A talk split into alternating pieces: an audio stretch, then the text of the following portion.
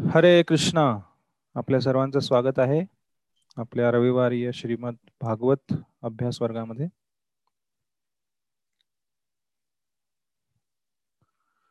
आपण जय राधा माधव भजनाने सुरुवात करू. सर्वजण माझ्या पाठीमागे म्हणण्याचा प्रयत्न करा.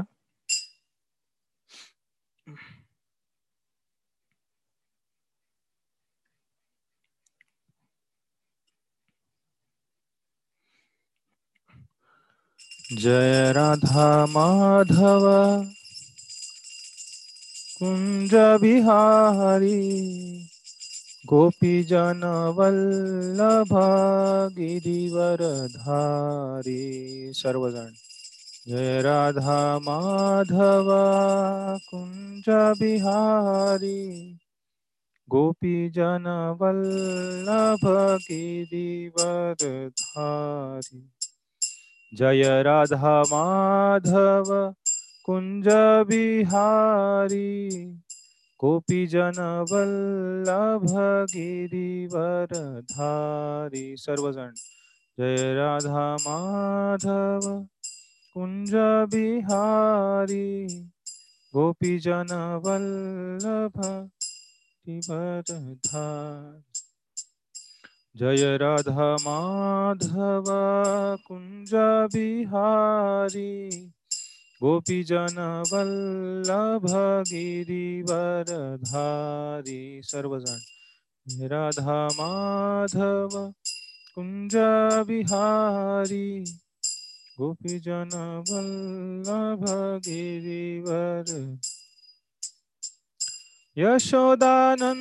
वल्लभ ब्रज जन रञ्जन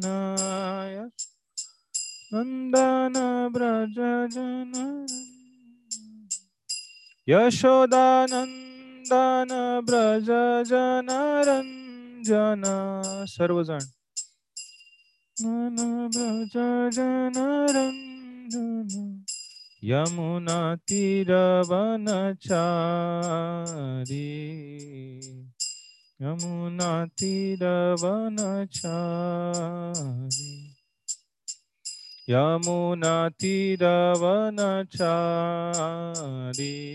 सर्वजण यमुना तीरवनचारी जय राधा माधव कुञ्ज बिहारी। गोपीजन वल्लभ गिरिवरधारी सर्वजण कुंज बिहारी गोपी जन जय राधा माधव कुंज बिहारी गोपी जन वल्लभ गिरिवर धारी जय राधा माधव बिहारी गोपी जन वल्लभ नंदन ब्रज जन रञ्जन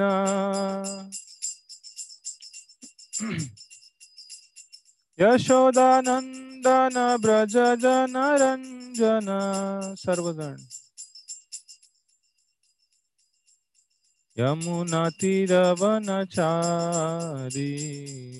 यमुना तीरवनचारी जय राधा माधव कुंज बिहारी गोपी जन वल्लभ गिरिवर धारी जय राधा माधव बिहारी गोपी जन वल्लभ गिरिवर। हरे कृष्णा हरे कृष्णा कृष्णा कृष्णा हरे हरे। हरे राम हरे राम राम राम हरे हरे।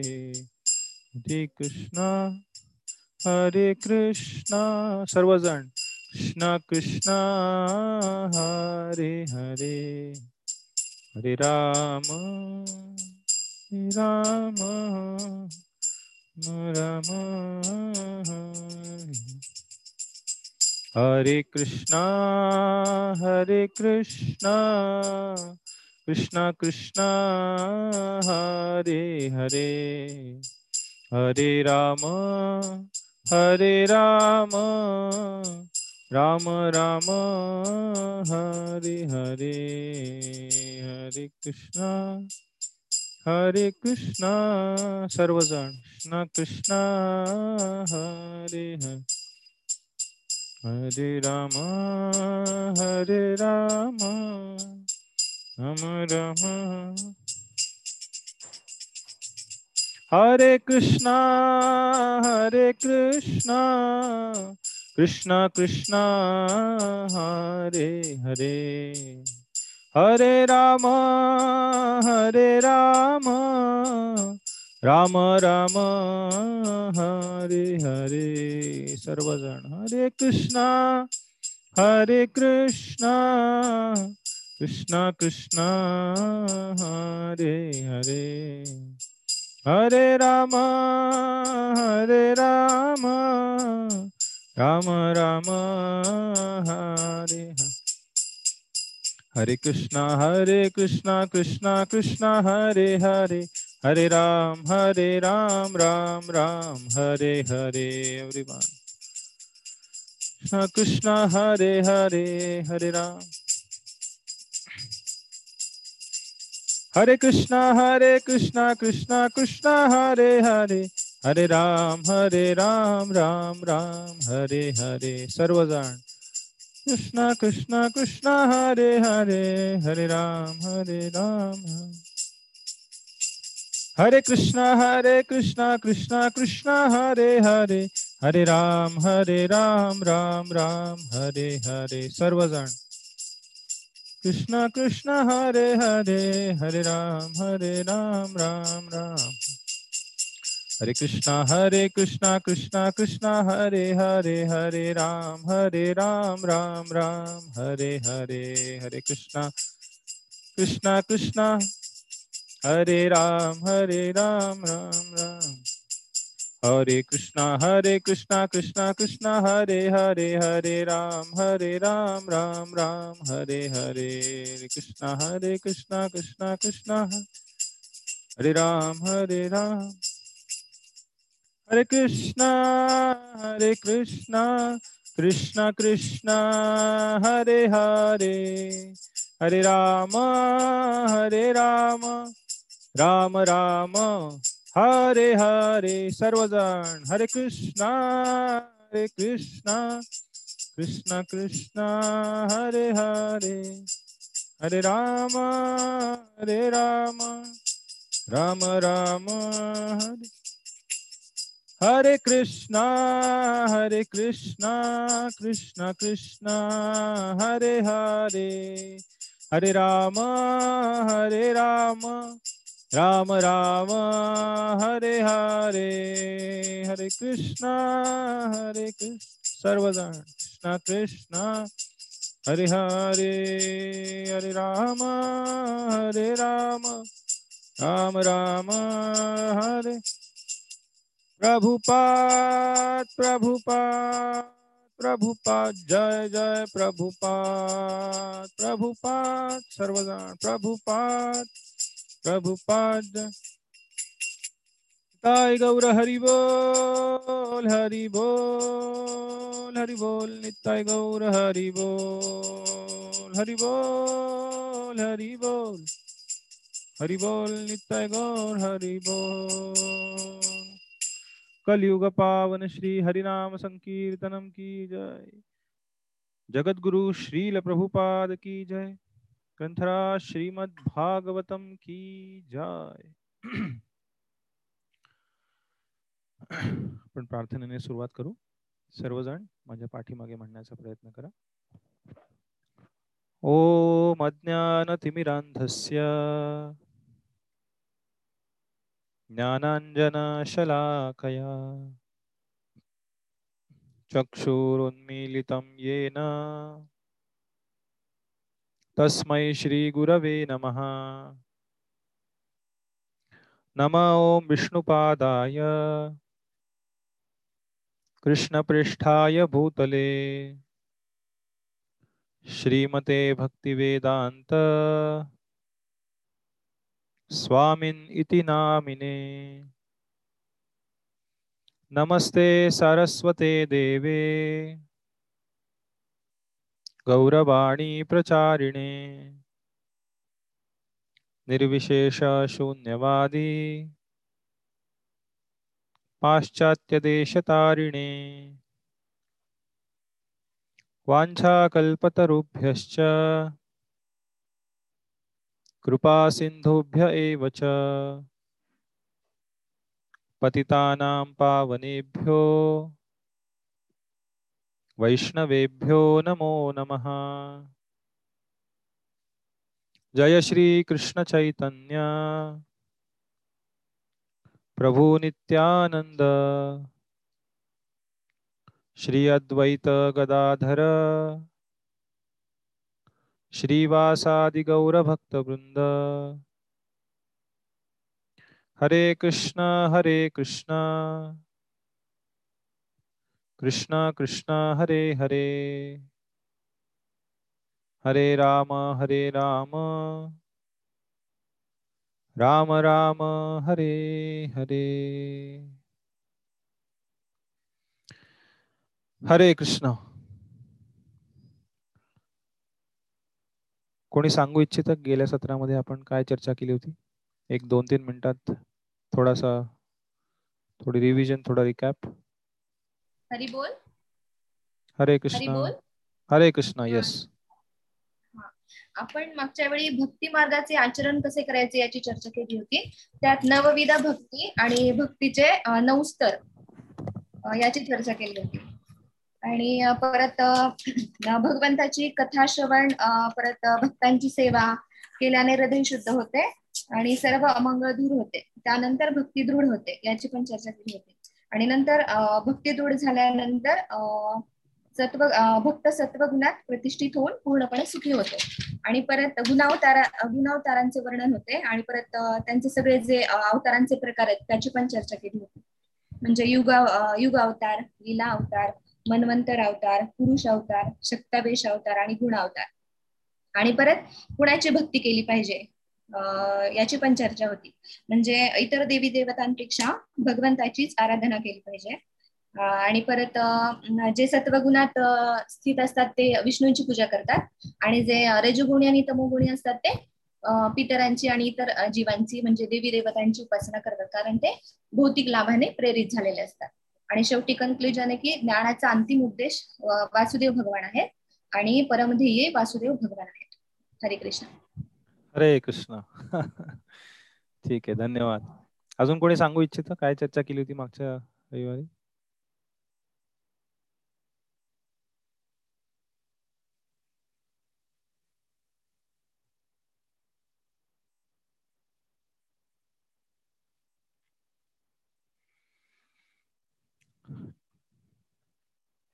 कोणी सांगू इच्छिते अजून? काय चर्चा केली होती गेल्या रविवारच्या सत्रामध्ये?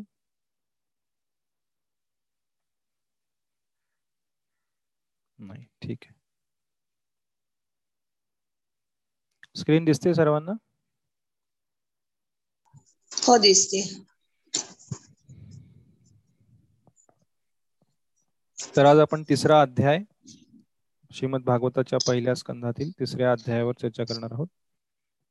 मागच्या अध्यायामध्ये आपण चर्चा केली की जेव्हा ऋषींनी प्रश्न विचारले सूत गोस्वामींना त्या प्रश्नांची उत्तरं देताना सुत गोस्वामींनी हम्म, अं, मनुष्य जीवनाचं सर्वोच्च ध्येय भगवान विष्णू किंवा भगवान श्रीकृष्णांची भक्ती करणे आणि त्यानंतर अं, आपल्या जीवनातील सर्व कार्यांचा उद्देश हम्म, हा भगवंतांप्रती त्यांच्या कथांप्रती रुची निर्माण करणे हा असावा अशा प्रकारे सूत गोस्वामींनी या प्रश्नांची उत्तरं देताना सांगितलं. आणि भक्ती मध्ये प्रगती कशा प्रकारे होते हे आपण मागच्या रविवारी चर्चा केली. जसं आता आपण रिव्हिजनमध्ये ऐकलं की जे नऊ स्तर आहेत भक्तीचे श्रद्धा साधू संघ भजन क्रिया अनर्थ निवृत्ती निष्ठा रुची आसक्ती भाव प्रेम या मार्गावरती एखादा व्यक्ती कशा प्रकारे प्रगती करतो. आणि त्यानंतर आपण चर्चा केली की आपल्या सर्वांच्या जीवनामध्ये हम्म, भगवान श्रीकृष्णांची भगवान विष्णूंची आपण भक्ती किंवा त्यांची पूजा केली पाहिजे. आणि जे इतर गुणांमध्ये आहेत जे रजोगुण तमोगुणाने आच्छादले गेलेले आहेत ते लोक इतर देवदेवतांची आणि इतर इतर सर्व विष्णू सोडून भगवान श्रीकृष्ण सोडून इतर सर्व देवी देवतांची आणि पितर वगैरे या सर्व जणांची पूजा करतात.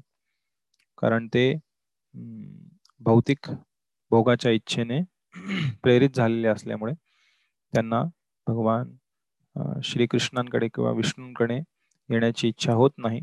जरी भगवान श्रीकृष्ण आणि विष्णू हे सुद्धा भौतिक लाभ प्रदान करू शकतात तरीही हे लोक या इतर सर्व देवदेवतांची पूजा करण्यामध्ये मग्न असतात. त्यानंतर भौतिक जगतामध्ये भगवंत जेव्हा प्रकट होतात वेगवेगळ्या अवतारांमध्ये त्यांची थोडक्यात चर्चा शेवटच्या काही श्लोकांमध्ये दुसऱ्या अध्यायात सुत गोस्वामी करतात. आणि या तिसऱ्या अध्यायामध्ये विस्तृत स्वरूपात या सर्व अवतारांची भगवान श्रीकृष्णांच्या आणि अवतारी जे आहेत भगवान श्रीकृष्ण त्यांच्याबद्दलही चर्चा या तिसऱ्या अध्यायात करण्यात आलेली आहे. तिसऱ्या अध्यायाची आज आपण चर्चा करणार आहोत. सर्वजण माया पाठीमागे म्हणा. ओम नमो भगवते वासुदेवाय।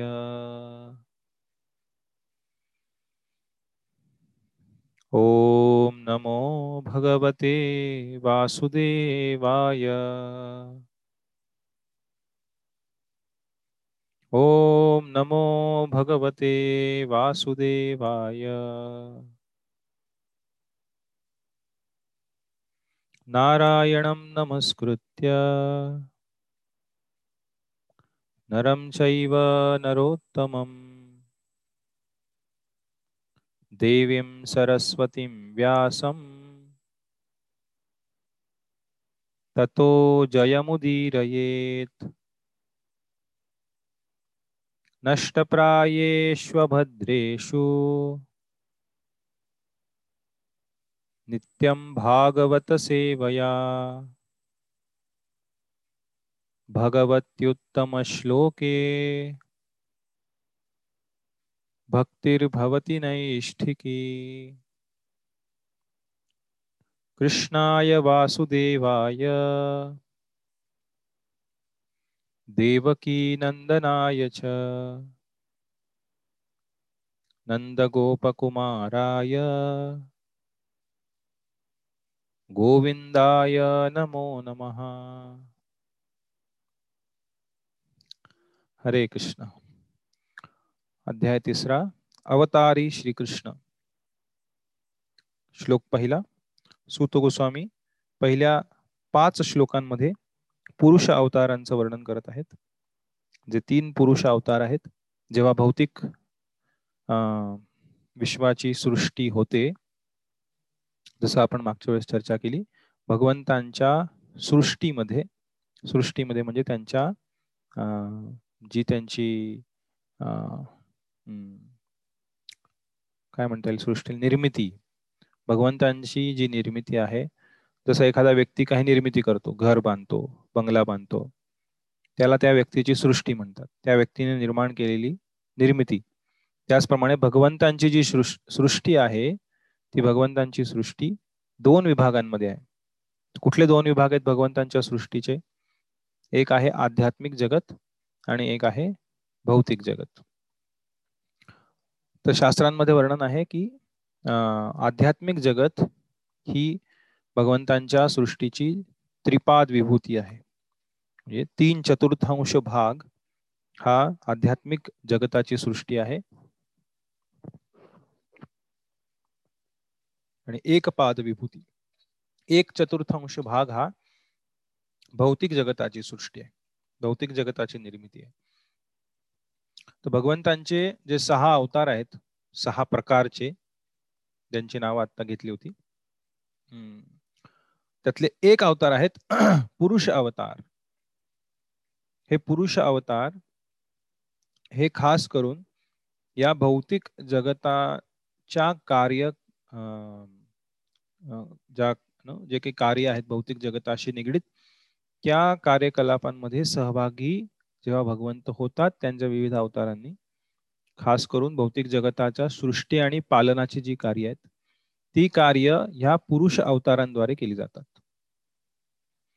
बाकी अवतार यांची कार्य वेगळी जसं गुण अवतार आहेत ब्रह्मदेव सत रजोगुणाचे अवतार आहेत विष्णू हे सत्वगुणाचे अवतार आहेत ते गुणावतार सुद्धा आहेत. आणि शिवजी हे तमोगुण अवतार आहेत. तमोगुणाचे अधिष्ठाता. लीला अवतार आहेत वेगवेगळे. त्यानंतर मनवंतर अवतार आहेत. प्रत्येक मनवंतरात येणारे. आणि भगवंतांचे युग अवतार आहेत. प्रत्येक युगामध्ये प्रकट होणार. त्याचप्रमाणे पुरुष अवतार. तर हे पुरुष अवतार तीन आहेत भगवंतांचे. यांचं वर्णन आहे.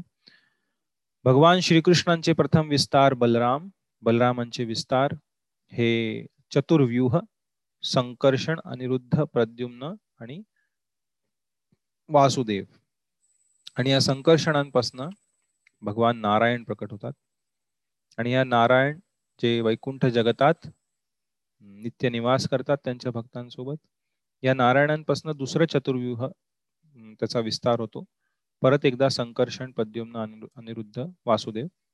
त्यातले जे संकर्षण आहेत ते विस्तार पाहून त्यांच्याद्वारे जे महाविष्णू आहेत जे पहिले पुरुष अवतार आहेत भगवंतांचे त्यांचं दुसरं नाव आहे कारणोदकशाई विष्णू. ज्यांच्या शरीरातील रंध्रांमधून ज्यांच्या शरीरात आपल्या शरीरात रंध्र आहेत ज्याला घर्मरंध्र म्हणतात किंवा ज्यातनं घाम येतो आपल्या शरीरात रंध्र आहेत. छोटे छोटे आपल्या त्वचेला छिद्र आहेत ज्यांना रंध्र म्हणतात. तर त्या रंध्रांमधून महाविष्णूंच्या या भौतिक जगताची सृष्टी होते. महाविष्णू ह्या भौतिक जगतामध्ये एक कारण ओशन कॉझल ओशन ज्याला म्हणतात कारण समुद्र. या भौतिक जगताचं जे कारण आहे म्हणून त्याला म्हटलं जातं कारण समुद्र. त्या कारण समुद्रामध्ये महाविष्णू किंवा कारणोदकशाई विष्णू यांचं नाव आहे. उदक म्हणजे पाणी कारण उदक. जे कारण जल आहे जे कारणार्णव ज्याला म्हटलं जातं अर्णव म्हणजे समुद्र. कारणार्णवशाही किंवा कारण उदकशाही या कारण जलामध्ये शयन करणारे हे भगवान महाविष्णू. त्यांना कारणोदकशाही विष्णू म्हटलं जातं.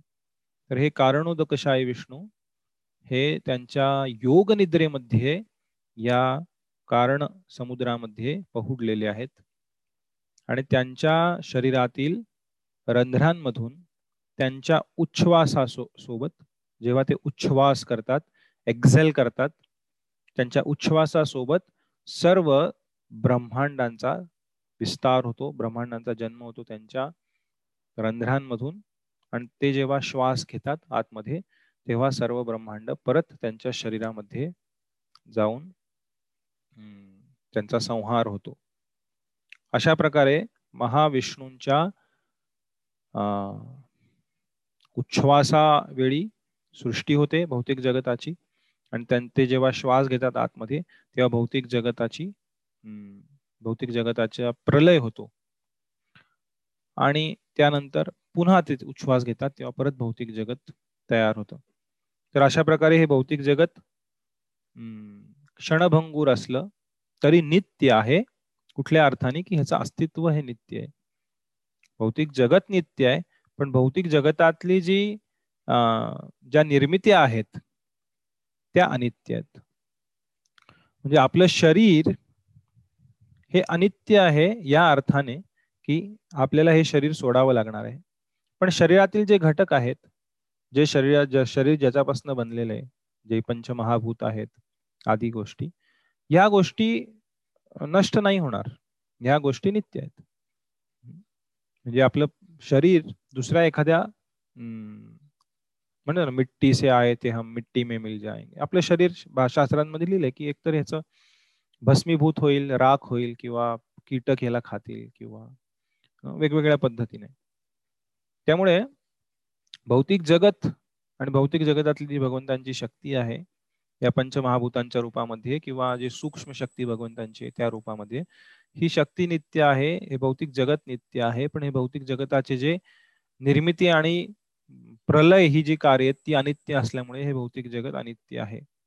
आणि या अनित्य भौतिक जगताला नित्य समजून जेव्हा जीव इथे भोग करण्याचा प्रयत्न करतात ते त्यांच्या दुःखाचं कारण आहे.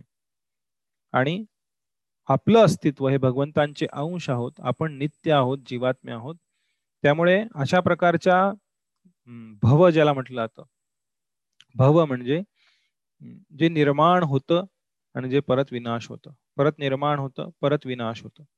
म्हणून या भौतिक जगताला भवसागर म्हटलेले भव. भव म्हणजे निर्माण होणे. आध्यात्मिक जगतात काही निर्माण होत नाही. ते नित्य आहे. नित्य काळासाठी ते अस्तित्वात आहे. तर अशा प्रकारे काळाच्या काळाचा जो नाश करण्याची जी शक्ती आहे काळाची ती आध्यात्मिक जगतामध्ये नाहीये. म्हणून आध्यात्मिक जगत हे नित्य आहे. आणि भगवंत अवतार घेतात या भौतिक जगतामध्ये वेगवेगळ्या प्रकारचे या भौतिक जगतातील जीवात्म्यांना आध्यात्मिक जगतात परत बोलावण्यासाठी. तर त्यातले हे एक अवतार पुरुष अवतार आणि त्या पुरुष अवतारातल्या तिघांमधले पहिले म्हणजे महाविष्णू कारणोदकशाही विष्णू. आणि त्यांच्या रंध्रांमधून हे सर्व ब्रह्मांड बाहेर येतात. आणि प्रत्येक ब्रह्मांडामध्ये एक ब्रह्मदेव. आणि ते ब्रह्मदेव त्याच्या पुढची सृष्टी करतात. पहिली सृष्टी महाविष्णूंद्वारे केली जाते. त्याच्या पुढची सृष्टी हेच महाविष्णू जे कारण समुद्रामध्ये पहुडलेले आहेत. जेव्हा त्यांच्या रंध्रांमधून अनंत कोटी ब्रह्मांडे अनंत अनंत ब्रह्मांडे जर एखादा समुद्र बनवला मोठाच्या मोठा हिंदी महासागर आणि पाण्याऐवजी त्याच्यामध्ये जर मोहरीचे दाणे भरले तर शास्त्रांमध्ये म्हटलेलं आहे की अशा प्रकारच्या मोहरीच्या दाण्यांमधला एक ब्रह्मांड म्हणजे ज्यामध्ये आपण राहतोय सध्या. आणि असे असंख्य ब्रह्मांड या भौतिक जगतामध्ये अस्तित्वात आहेत जे भगवान महाविष्णूंच्या शरीरातनं प्रकट होतात. आणि ब्रह्मदेवांचा जो जीवन काल आहे तो भक्त महाविष्णूंच्या एका उच्छ्वासा एवढा आहे. आणि तो ब्रह्मदेवांचा जीवन काळ हा प्रचंड मोठा आहे आपल्या जीवन काळासमोर पण हा जीवन काळ सुद्धा महाविष्णूंच्या फक्त एका उच्छ्वासा एवढा आहे. त्यामुळे ही अतिशय अशी अगाध अशी प्रचंड अशी जी भौतिक सृष्टी आहे ती सुद्धा फक्त एक चतुर्थांश आहे भगवंतांच्या आध्यात्मिक सृष्टी समोर आध्यात्मिक सृष्टी ही तीन चतुर्थांश आहे. तर या पुरुष अवतारांची चर्चा इथे करण्यात आलेली आहे पहिल्या पाच श्लोकांमध्ये. हे महाविष्णू प्रत्येक ब्रह्मांडामध्ये त्यांच्या दुसऱ्या विस्तारामध्ये प्रकट होतात ज्यांना म्हटलं जातं गर्भोदकशाही विष्णू. प्रत्येक ब्रह्मांडामध्ये अर्ध ज्याला ब्रह्म अंड म्हणतं कारण त्यांचे मुख्य जे इन्चार्ज आहेत किंवा जे अध्यक्ष आहेत प्रत्येक ब्रह्मांडामध्ये ते ब्रह्मदेव आहेत. त्यांच्या मार्गदर्शनाखाली सर्व सृष्टी होते. दुसऱ्या टप्प्यातली सृष्टी पहिल्या टप्प्यातली ही विष्णूंकडनं होते. आणि दुसऱ्या टप्प्यातल्या सृष्टीचं कार्य हे ब्रह्मदेवांकडे सोपवलं जातं. तर ब्रह्मदेव त्या एका ब्रह्मांडाचे पहिले निर्माण झालेले जीव आहेत म्हणून त्याला ब्रह्मांड म्हटलं जातं. ब्रह्म ब्रह्मदेवा ब्रह्मदेव जिथे राहतात आणि अंड अंड म्हणजे अंड माहिती असेल अंड कशा आकाराचं असतं? गोल आकाराचं असतं. त्याचप्रमाणे सर्व ब्रह्मांड ही गोल आकाराचे आहेत म्हणून त्यांना ब्रह्मांड म्हटलं जातं. आणि या ब्रह्मांडामध्ये प्रत्येक ब्रह्मांडामध्ये अर्ध हे ब्रह्मांड पाण्याने भरलेलं आहे. ज्याला म्हटलं जातं गर्भ उदक. त्या ब्रह्मांडाच्या गर्भामध्ये उदक आहे पाणी आहे म्हणून त्याला गर्भोदक म्हटलं जातं. गर्भ उदकशाही या गर्भ उदकामध्ये जे शयन करतात अनंतशेष तिथे आहेत आणि त्यांच्या शरीरावरती शयन करणारे हे गर्भ उदकशाही विष्णू ज्यांना म्हटलं तर हे दुसरे विस्तार दुसरे पुरुष अवतार आणि हे गर्भोदकशाही विष्णू पुढे जाऊन तिसऱ्या विस्तारामध्ये प्रकट होतात ज्यांना म्हटलं जातं क्षीरोदकशाही विष्णू. क्षीर म्हणजे दूध. या पृथ्वी तलावरती या पृथ्वी तलावरती नाही या ब्रह्मांडामध्ये एक क्षीर उदक आहे किंवा क्षीर समुद्र आहे. त्या क्षीर समुद्रामध्ये त्या दुधाच्या समुद्रामध्ये हे क्षीरोदकशाय विष्णू निवास करतात. आणि तेच क्षीरोदक्षाय विष्णू सर्व अवतारांचे स्रोत आहेत. त्या क्षीरोदक्षाय विष्णूंपासनं जे सर्व अवतार प्रकट होतात भौतिक जगतामध्ये ते त्यांच्या थ्रू येतात. या विस्तारांमधून त्यांच्या द्वारे ते अवतार प्रकट होतात. आणि तेच क्षीरोदकशाही विष्णू विस्तार पाहून प्रत्येक जीवात्म्याच्या हृदयामध्येही निवास करतात. आता ही आपल्या बुद्धीच्या पलीकडची गोष्ट आहे की एकच व्यक्ती एवढ्या साऱ्या रूपांमध्ये वेगवेगळ्या ठिकाणी कसं काय प्रकट होऊ शकतो ते आपल्याला शक्य नाहीये बद्ध स्वरूपामध्ये. आणि आपण त्याचा अनुभवही घेतलेला नाही भौतिक जगतामध्ये. त्यामुळे कदाचित आपल्याला वाटू शकतं असं कसं शक्य आहे? एकच व्यक्ती अनेक ठिकाणी वेगवेगळ्या रूपांमध्ये असं कसं? पण ती भगवंतांची दिव्य शक्ती आहे. भगवंतांची शक्ती ही अचिंत्य आहे. आपण त्याला आपल्या बुद्धीचं मोजबाप लावून समजून घेण्याचा प्रयत्न करू शकत नाही. म्हणूनच ते भगवंत आहेत. त्यांची शक्ती अचिंत्य त्यांच्या विस्तार अनंत आहेत त्यांच्या लीला अनंत आहेत. पुढे आपण पाहू श्लोकांना अवतारा ही असंख्य या. एवढे सारे अवतार आहेत की त्यांची गणना करता येऊ शकणार. पण इथे आपल्याला समजण्यासाठी या अध्यायामध्ये बावीस अवतारांची चर्चा करण्यात आलेली आहे. त्याची आपण आज चर्चा करणार आहोत. तर श्लोक पहिला सर्वजण माया पाठीमागे म्हणा. सूत उवाच। जगृहे पौरुषम रूपम। भगवान महदादिभिः। सम्भूतं षोडशकला सम्भूतं षोडशकलम्। आदौ लोक शिसृक्षया सूत गोस्वामी म्हणाले भगवंतांनी सृष्टीच्या प्रारंभी आपल्या पुरुषावताराच्या विश्वरूपात स्वतःला प्रकट केले आणि भौतिक सृष्टीकरिता सर्व मूलभूत तत्वे निर्माण केली. अशा प्रकारे प्रारंभी भौतिक कार्याची सोळा तत्वे निर्माण झाली. षोडश कलम यात भौतिक विश्व निर्माण करण्याचा हेतू होता. महत आदिभी जे महत तत्व आहे आणि जे सोळा भौतिक जगताच्या निर्मितीसाठी जे तत्व आहेत त्यांची निर्मिती झाली. आणि भगवान महाविष्णूंद्वारे कारणोदक्षाय विष्णूंद्वारे हे कार्य करण्यात आलं. हे पहिले भगवंतांचे विस्तार. आता हे सोळा तत्व काय आहेत वगैरे चर्चा पुढे भागवतामध्ये करण्यात आली तिसऱ्या स्कंधामध्ये. आणि त्याची चर्चा आपण इथे करणार नाही होत. विस्तारित स्वरूपात ते फार टेक्निकल आणि क्लिष्ट चर्चा आहे. त्याला सांख्य योग म्हणतात. त्याची चर्चा आपण परत कधीतरी दुसऱ्या सत्रांमध्ये करता येईल. पण इथे त्याचं थोडक्यात माहिती देण्यात आलेली आहे. तुम्हाला जर वेळ असेल तर तुम्ही नंतर या श्लोकाचं तात्पर्य वाचू शकता ज्यामध्ये महत्त्व काय आहे आणि ते सोळा जी तत्व आहेत जी सृष्टीच्या उत्पत्तीसाठी कारणीभूत आहेत. त्याची चर्चा इथे थोडक्यात करण्यात आलेली आहे. पण विस्तृत चर्चा तिसऱ्या अध्यायामध्ये दुसऱ्या आणि तिसऱ्या अध्याय दुसऱ्या आणि तिसऱ्या स्कंधामध्ये भागवताच्या ही विस्तृत स्वरूपात जिथे सृष्टीची चर्चा करण्यात आलेली आहे आणि सांख्य योगाची चर्चा करण्यात आलेली त्यामध्ये आहे. पाचव्या स्कंधामध्ये सुद्धा थोडी चर्चा याच्याबद्दल करण्यात आलेली आहे. त्यानंतर महाविष्णू नंतर दुसरे जे पुरुष अवतार आहेत ते गर्भोदकशाही विष्णू प्रत्येक ब्रह्मांडामध्ये ज्यांच्या नाभी कमळातून ज्यांच्या नाभीमधून कमळ उत्पन्न होते आणि त्या कमळावरती ब्रह्मदेवांचा जन्म होतो हे गर्भोदकशाही विष्णू. यांचं चर्चा दुसऱ्या श्लोकामध्ये करण्यात आलेली आहे. सर्वजण माया पाठीमागे म्हणा. यस्यांभसी शयानस्य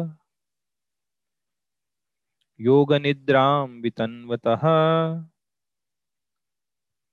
नाभिरुदांबजादासीत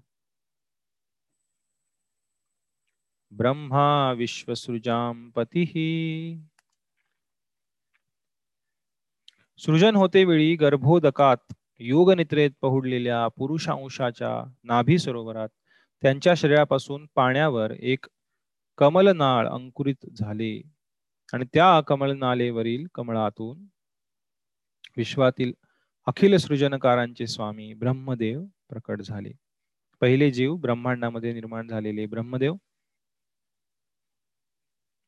इथे सर्व तात्पर्यांमध्ये प्रभुपादांनी लिहिलेलं आहे.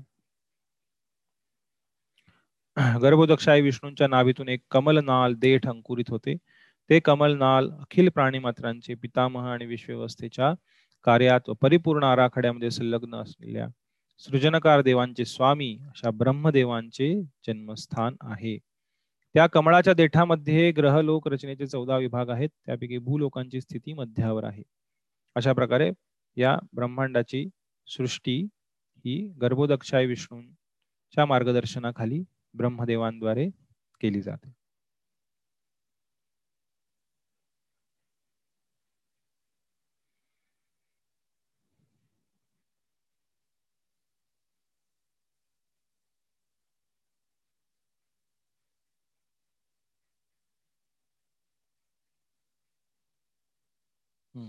प्रभुपाद लिहितात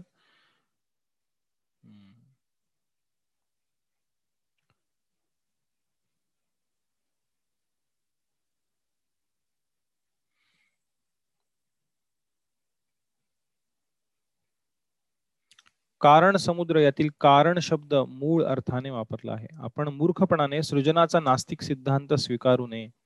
नास्तिकांचे भगवद्गीतेत वर्णन दिले आहे. नास्तिक किंवा निरीश्वरवादी सृजनकर्त्यावर विश्वास ठेवित नाहीत आणि तरीही सृष्टीच्या उत्पत्तीविषयी स्पष्टीकरण करणारा योग्य सिद्धांत देखील देत नाहीत. ज्याप्रमाणे प्रकृती किंवा स्त्री पुरुषाच्या संपर्काविना संतती निर्माण करू शकत नाही त्याप्रमाणे भगवंतांच्या शक्तीविना भौतिक प्रकृतीजवळ सृजन करण्याचे कोणतेही बळ नाही. पुरुष गर्भाधान करतो आणि मग प्रकृती जन्म देते. म्हणून भौतिक जड घटकांपासून स्वतंत्ररित्या निर्मितीच्या शक्तीची कधीही अपेक्षा करू नये. अशी आशा करणे म्हणजे अजागल स्तनातून दुधाची आशा करण्यासारखी आहे. जसं एखाद्या बकरी एका बकऱ्याला इथे अजगल स्तन एका बकऱ्याच्या गळ्यापाशी अज म्हणजे बकरा गळ म्हणजे गळा स्तन म्हणजे इथे स्तनाप्रमाणे जसं बकरीचे स्तन असतात त्याप्रमाणे एखाद्या बकऱ्याच्या गळ्याला दोन असे इथे लोंबलेले मांसाचे दोन भाग असतात. त्यातनं दूध नाही मिळणार कधीही. जरी ते स्तनासारखं दिसत असलं बकरीच्या तरी त्यातनं दूध कधी मिळणार नाहीये. हा एक न्याय आहे. अजगलस्तन न्याय म्हणतात न्यायशास्त्रामध्ये की अशा प्रकारे कधीही निर्माण होणार नाही. किंवा एक तंदूळ वृश्चिक न्याय आहे. तंदूळ वृश्चिक म्हणजे तांदूळ म्हणजे तांदूळ वृश्चिक म्हणजे काय म्हणतात वृश्चिकला? विंचू. तर बऱ्याच वेळा तांदळाच्या राशीमधून अनेकदा विंचू निर्माण विंचू त्यातनं प्रकट होतो. पण याचा अर्थ असा नाही की तांदळातनं विंचवाची निर्मिती झालेली. ते विंचू त्याच्या बारीक रूपामध्ये त्याच्या रूपामध्ये किंवा त्याच्या आईच्या कुठल्या तरी रूपामध्ये किंवा त्याच्या लहान रूपामध्ये त्या तांदळाच्या ह्याच्यात असतो. पण एखादा म्हटलं की तांदळाच्या राशीतनं वृश्चिक किंवा विंचू निर्माण झाला म्हणजे तांदळातनं निर्माण झालाय असं जर म्हणत असेल तर तो मूर्खपण आहे. त्याला तंदूल वृश्चिक न्याय म्हणतात न्यायशास्त्रामध्ये. किंवा अजगल असताना न्याय. त्याची त्याच्यातनं दुधाची आशा करण्यासारखं आहे. जर एखादा व्यक्ती म्हणत असेल की कोणी निर्माता नाही आहे हे जग आपोआप निर्माण झालेलं आहे. या भौतिक प्रकृतीतील जे काही सर्व घटक आहेत. ते एकत्र आले आणि त्यांच्यातनं आपोआप जीवसृष्टी निर्माण झाली जीव निर्माण झाले सर्व जग निर्माण झालं. तर हे मूर्खपणाचे ज्याप्रमाणे या भौतिक जगतात आपण सृष्टी पाहतो सजीवांपासून सजीव निर्माण होतो. Life comes from life life doesn't come from chemicals dead matter जी जैव जीवसृष्टी ही जीवसृष्टीपासूनच प्रकट होते. जीवसृष्टी ही या मृत घटकांपासून भौतिक जगतातल्या निर्माण होऊ शकत नाही. प्रकृतीच्या किंवा निसर्गाच्या ठिकाणी गर्भाधान करणाऱ्या पुरुषांच्या ठिकाणी आपण विश्वास ठेवला पाहिजे. म्हणून यांना पुरुष अवतार म्हणतात. प्रकृतीमध्ये जीवन प्रदान करून या प्रकृतीमध्ये सृष्टी निर्माण करणे. म्हणून त्यांना पुरुष म्हटलं जातं आणि त्यांची शक्ती ही प्रकृती आहे. भगवंतांना योगनिद्रेत पोहोडण्याची इच्छा झाली आणि प्रकृतीने लगेच असंख्य ब्रह्मांडे निर्माण केली. त्या प्रत्येकात भगवंत प्रविष्ट झाले आणि त्यांच्या इच्छेने सर्व ग्रह आणि इतर सृजन त्याच वेळी अस्तित्वात आले. भगवंत अनंत शक्ती संपन्न आहेत आणि त्यांना वैयक्तिक काही कर्तव्य नसले तरी ते पूर्ण योजनेने स्वेच्छेनुसार वागू शकतात. ते असम ऊर्ध्व आहेत. असम ऊर्ध्व म्हणजे असम ज्यांच्या सम कोणी नाही आणि ऊर्ध्व म्हणजे ज्यांच्याहून वरचढ कोणी नाही. त्यांच्या समान कोणी नाही आणि श्रेष्ठही कोणी नाही हा वेदांचा निर्णय आहे. तिसरा श्लोक तिसऱ्या श्लोकामध्ये वर्णन करण्यात आलेलं आहे.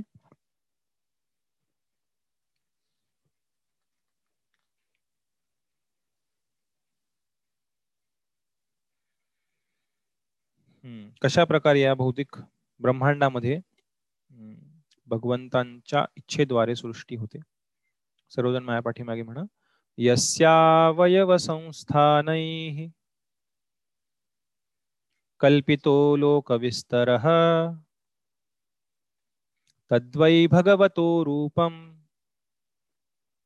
विशुद्धं सत्त्वमूर्तिजं सॉरी विशुद्धं सत्त्वमूर्जितम्।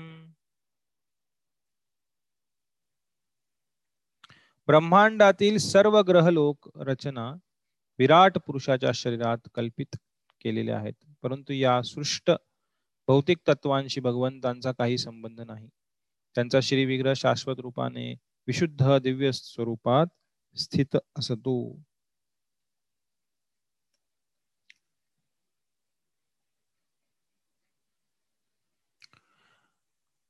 आता ह्या तीन रूपांशिवाय जे महाविष्णू आहेत किंवा कारणोदक्षाय विष्णू दुसरे गर्भोदकशाय विष्णू तिसरे क्षीरोदकशाय विष्णू. या तिघांशिवाय अजून एक या अजून एका विश्वरूपाची किंवा विराट रूपाची कल्पना असे लोक करतात जे निम्न स्तरावरचे अष्टांग योगी आहेत. त्यांचे पुढे वर्णन आहे दुसऱ्या तिसऱ्या स्कंदामध्ये. जे निम्न स्तरावरचे अष्टांग योगी आहेत ते अशा प्रकारच्या एका एका कल्पित रूपाची रूपाचं ध्यान करतात. जे रूप आध्यात्मिक नाही आहे जे रूप एक कल्पनेमधील रूप आहे ज्याला विराट रूप म्हटलं जातं किंवा विश्वरूप म्हटलं जातं. तर त्याची इथे चर्चा करण्यात आलेली आहे. विश्वरूपाची किंवा विराट रूपाची धारणा किंवा कल्पना जे पूर्ण पुरुषोत्तम भगवंतांचे एक दिव्य असे रूप आहे याविषयी पूर्ण अज्ञ असतात अशा नवसाधक स्तरावरील अध्यात्मवाद्यांसाठी आहे. त्यांच्या कल्पनेप्रमाणे रूप म्हणजे काहीतरी या भौतिक जगातील वस्तू होय. म्हणून मग ते एक मनोकल्पित रूप बनवतात भगवंतांचं. म्हणजे या ब्रह्मांडातील जे जे चौदा लोक आहेत ते भगवंतांच्या शरीराचे वेगवेगळे भाग आहेत. त्यांचं डोकं आहे ते ब्रह्मलोक आहे त्यांचे पाय आहेत ते पाताळ लोक आहे. त्यानंतर जे वृक्ष आहेत मोठे मोठे ते त्यांच्या शरीरावरील केस आहेत. ज्या नद्या आहेत ते त्यांच्या शरीरातील रक्तवाहिन्या आहेत. अशा प्रकारे एक काल्पनिक रूप हे निम्न स्तरावरचे किंवा नवसाधक जे अष्टांग योगी आहेत त्यांच्या धारणेसाठी त्यांना ध्यान करण्यासाठी भगवंतांवर असं एक काल्पनिक रूप बनवतात जे अस्तित्वात नाही आहे पण ज्याद्वारे ते भगवंतांच्या महत्तेविषयी ध्यान करू शकतात त्यावर चर्चा करू शकतात अशा प्रकारे काल्पनिक रूप ते बनवतात. आणि त्यावरती ध्यान करतात. ज्याद्वारे ते भगवंतांची या भौतिक सृष्टीमधील जी महानता आहे जे भव्य दिव्य निर्मिती आहे त्याद्वारे ते भगवंतांवर ध्यान करतात. पण हळूहळू त्यांना भगवंतांच्या दिव्य स्वरूपाबद्दल भगवंतांच्या आध्यात्मिक स्वरूपाबद्दल ज्ञान झाल्यानंतर अशा प्रकारची धारणा गळून पडते. पण भक्तांसाठी अशा प्रकारच्या धारणेची किंवा अशा प्रकारच्या रूपाची चर्चा किंवा त्याच्यावरती ध्यान करणे वगैरे हे शास्त्रांमध्ये सांगण्यात आलेलं नाहीये. त्यामुळे अशा प्रकारचे एक रूप आहे ज्याला विराट रूप म्हणतात. श्लोक चौथा. सर्वजण माझ्या पाठीमागे म्हणा. पश्यन्त्यदो रूपमदभ्रचक्षुषा सहस्रपादोरुभुजाननाद्भुतम्।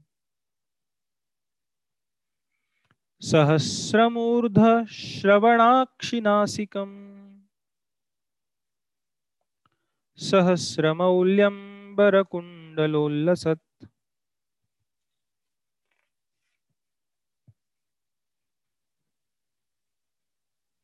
भक्त आपल्या पूर्ण नेत्रांनी हजारो पाय जंघा हात मुखे असलेल्या असाधारण दिव्य पुरुषाचे दर्शन करतात. त्या दिव्य रूपाचे हजारो शिरे कान नेत्र नासिका इत्यादी आहेत. ही सर्व हजारो मुकुटांनी तेजस्वी कुंडलांनी आणि हारांनी सुशोभित आहेत.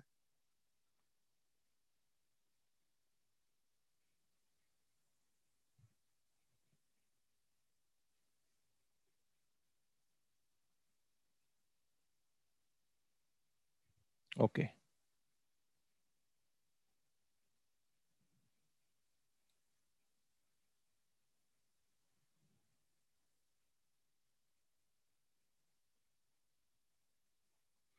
ब्रह्मसंहितेतही असे म्हटले आहे की प्रेममय अंजनाने रंजित अशा नेत्रांनी भक्त सदैव भगवंतांचे दर्शन करतात. म्हणून आपण अशा व्यक्तीकडून भगवंतांच्या दिव्य रूपाचे ज्ञान प्राप्त करायला हवे की ज्यांनी प्रेमभक्ती रूपी अंजनाने माखलेल्या पूर्ण नेत्रांनी त्यांना वास्तविकपणे पाहिलेले आहे.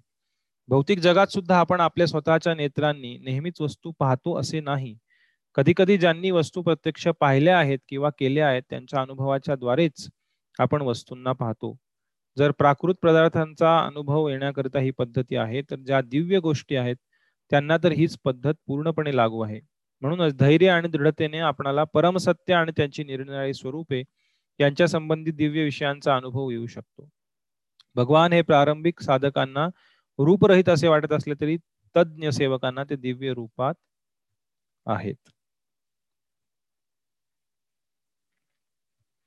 पाचवा श्लोक आणि यानंतर सहाव्या श्लोकापासून बावीस अवतारांचं वर्णन इथे सुतो गोस्वामी करत आहेत. एतान नानावताराणाम निधानं बीजमव्ययम् यस्यां शांशेन सृज्यन्ते देवतिर्यं नरादयः। हे रूप दुसरा पुरुषावतार या विश्वातील अनेकविध अवतारांचा उगम आहे आणि हे रूप अविनाशी आहे. या रूपाच्या लहान लहान अंशांपासून देवता पशुपक्षी आणि मनुष्य आदी निरनिराळे जीव निर्माण होत असतात.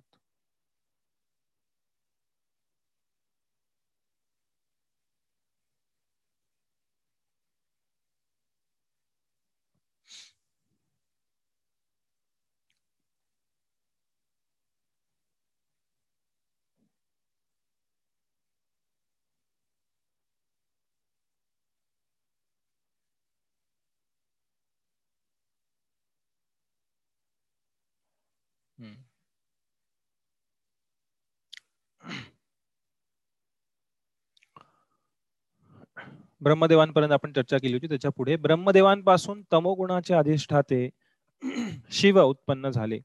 भगवंतांच्या इच्छेने ते अखिल सृष्टीचा संहार करतात. म्हणून ब्रह्मा विष्णू शिव हे तिघेही गर्भोदकशाही विष्णूचे अवतार आहेत. ब्रह्मदेवापासून दक्ष मरीची मनु आणि इतर देव प्रजापती प्रजेची अभिवृद्धी करण्यासाठी उत्पन्न झाले. वेदात गर्भस्तुतीतील मंत्रात गर्भोदकशाही विष्णूंचा महिमा सांगितलेला आहे. गर्भस्तुतीचा प्रारंभ भगवंतांची सहस्त्र शिरे असल्याच्या वर्णनाने होतो. गर्भोदकशाही हे विश्वाचे स्वामी आहेत आणि ते जरी विश्वात पहुडल्यासारखे दिसत असले तरी ते नेहमी दिव्य स्थितीत आहेत हे यापूर्वीच सांगितलेले आहे. गर्भोदकशाही विष्णूंचे पूर्णांश असे जे क्षीरोदकशाही विष्णू विश्वजीवनाचा परमात्मा आहे तसेच त्यांना विश्वाचे पालन करता म्हणून समजले जाते. अशा रीतीने मूळ पुरुषाच्या तीन स्वरूपांचे ज्ञान झाले. आणि विश्वातील सर्व अवतार रूपे ही या क्षीरोदकशाही विष्णूंचीच रूपे आहेत. तर क्षीरोदकशाही विष्णूंपासनं सर्व भगवंतांचे अवतार प्रकट होतात. निरनिराळ्या निरनिराळ्या युगांमध्ये निरनिराळे अवतार होतात आणि ते असंख्य असतात. त्यात मत्स्य कुर्म वराह राम नृसिंह वामन आणि इतर अनेक महत्त्वाचे आहेत. या अवतारांना लीला अवतार असे म्हणतात आणि ब्रह्मा विष्णू शिव रुद्र हे गुण अवतार वेगवेगळ्या प्राकृतिक गुणांचे अधिष्ठाता आहेत. भगवान शिवजींबद्दल चर्चा आहे ते विष्णूही नाहीत जीव नाहीत ते शंभू तत्व आहेत. दुसरे अवतार मनूंचे आहेत. ब्रह्माच्या जीवनाच्या कालावधीतील एका दिवसात चौदा मनू होतात. ब्रह्माचा एक दिवस म्हणजे सौर गणनेप्रमाणे त्रेचाळीस लाख त्रेचाळीस लाख वीस हजार आहे. तसं पाहायला गेलं तर एक्झॅक्ट त्रेचाळीस लाख वीस हजार गुणिले एक हजार वर्षे. याप्रमाणे ब्रह्माच्या एका महिन्यात चारशे वीस मनू तर एका वर्षात पाच हजार चाळीस मनू होतात. ब्रह्मदेवाचं आयुष्य त्यांच्या कालमानानुसार शंभर वर्षांचे म्हणून या कालावधीत पाच लाख चार हजार मनू होतात. ब्रह्मांडे अनंत आहेत त्या प्रत्येकात एक ब्रह्मा आहे आणि त्या सर्वांची पुरुषाच्या श्वासोश्वासाच्या वेळी उत्पत्ती आणि लय होत असतो. म्हणून पुरुषाच्या एका श्वासोश्वासाच्या कालावधीत किती लाख मनू होतात याची आपण कल्पना करावी. तेवढी प्रचंड सृष्टी भौतिक फक्त भगवंतांची ज्याची आपण हे फक्त आपल्या ब्रह्मांडाचं झालं. पाच लाख चार हजार मनू ब्रह्मदेवाच्या जीवनामध्ये पूर्ण आणि एका मनूच्या कालावधीमध्ये एकाहत्तर वेळा सत्य त्रेता द्वापार कली एवढे युग होतात. आणि एक कलियुग फक्त साडेचार लाख वर्षाचं आहे अंदाजे. चार युग मिळून त्रेचाळीस लाख वर्ष असे एकाहत्तर गुणिले त्रेचाळीस लाख हे एका मनूमध्ये होतात. आणि असे पाच लाख चार हजार मनू एका ब्रह्मदेवाच्या आयुष्यामध्ये येतात. तर हे ब्रह्मदेव आपले ब्रह्मदेव झाले. आपल्या ब्रह्मांडाचं हे सर्व कॅल्क्युलेशन आहे ते आपल्या ब्रह्मांडाचं आहे. आणि असे अनंत ब्रह्मांड आहेत. आपलं ब्रह्मांड वर्णन आहे छोट्या ब्रह्मांडांमधलं आहे. खूप छोटं ब्रह्मांड आहे आपलं. आपल्या ब्रह्मांडांपेक्षा प्रचंड मोठी ब्रह्मांड भौतिक जगतात आहेत. आणि तिथे अजून प्रगल्भ अजून बुद्धिमान असे ब्रह्मदेव आहेत वेगवेगळ्या ब्रह्मांडांमध्ये. ज्याचं वर्णन शास्त्रांमध्ये आहे.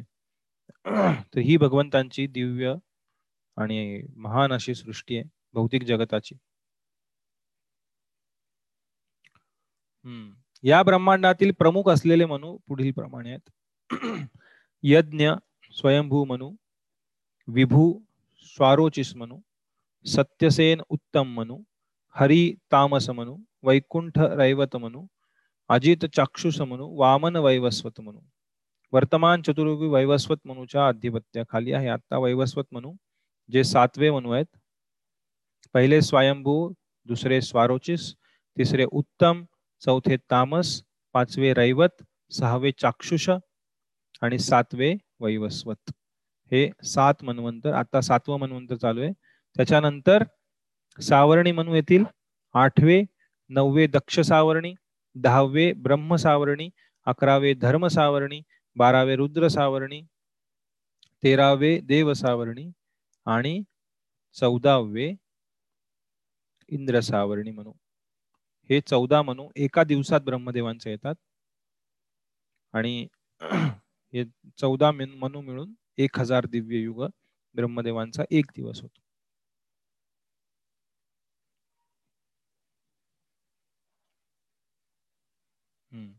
आणि एका मनूच्या कालखंडामध्ये हे चौदा मनू ब्रह्मदेवांच्या एका दिवसात एका मनूच्या कालखंडामध्ये एकाहत्तर वेळा ही चार युग बदलतात. सत्य त्रेता द्वापर कली चार युग आहेत. या चार जणांना मिळून एक दिव्य युग म्हणतात. चारीचं मिळून एक दिव्य युग. म्हणजे एक महायुग. ह्या दिव्य युगाची एकाहत्तर आवर्तन होतात एका मागोमाग एक एका मनूमध्ये. एकाहत्तर वेळा. आणि हे चारी मिळून त्रेचाळीस लाख वर्ष होतात. असे त्रेचाळीस लाख वर्षाची आवर्तन एकाहत्तर वेळा होतात. आणि तेव्हा एक मनू पूर्ण होतो. मग दुसरा मनू असे चौदा मनू ब्रह्मदेवांच्या एका दिवसात होतात. याचं इथं वर्णन करण्यात आलेलं हम्म. आणि अनेक शक्त्यावेश अवतार आहेत. हे झाले मनवंतर अवतार. त्यानंतर पुरुष अवतार झाले लीला अवतार झाले मनवंत अवतार. गुण अवतार झाले ब्रह्मा रुद्र शिव ब्रह्मा शिव आणि विष्णू. आणि या प्रत्यक्ष अवतारांव्यतिरिक्त असंख्य शक्ती आवेश अवतार ज्याला शक्ती आवेश अवतार म्हणतात. भगवंतांच्या एका विशिष्ट शक्तीचा आवेश होतो एका अवतारामध्ये. त्याला शक्त्यावेश अवतार म्हणतात. त्यांचे वर्णनही शास्त्रांमध्ये आहे. असे अवतार प्रत्यक्षपणे त्याचप्रमाणे अप्रत्यक्षपणे शक्ती संपन्न असतात. जेव्हा ते प्रत्यक्षपणे शक्ती प्राप्त करतात तेव्हा त्यांना अवतार म्हणतात. आणि जेव्हा ते अप्रत्यक्षपणे शक्ती प्राप्त करतात तेव्हा त्यांना विभूती असे म्हणतात. प्रत्यक्षपणे शक्ती संपन्न अवतार कुमार चतुष्कुमार शक्त्यावेश अवतार आहेत.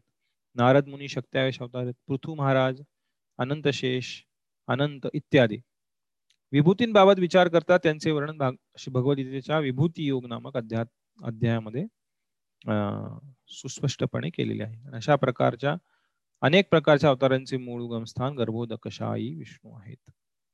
आता सहाव्या श्लोकापासून बावीस अवतारांची चर्चा करण्यात आली आहे. सहा ते जवळपास पंचवीस आणि सत्तावीस पर्यंत. सहा ते सत्तावीस पर्यंत.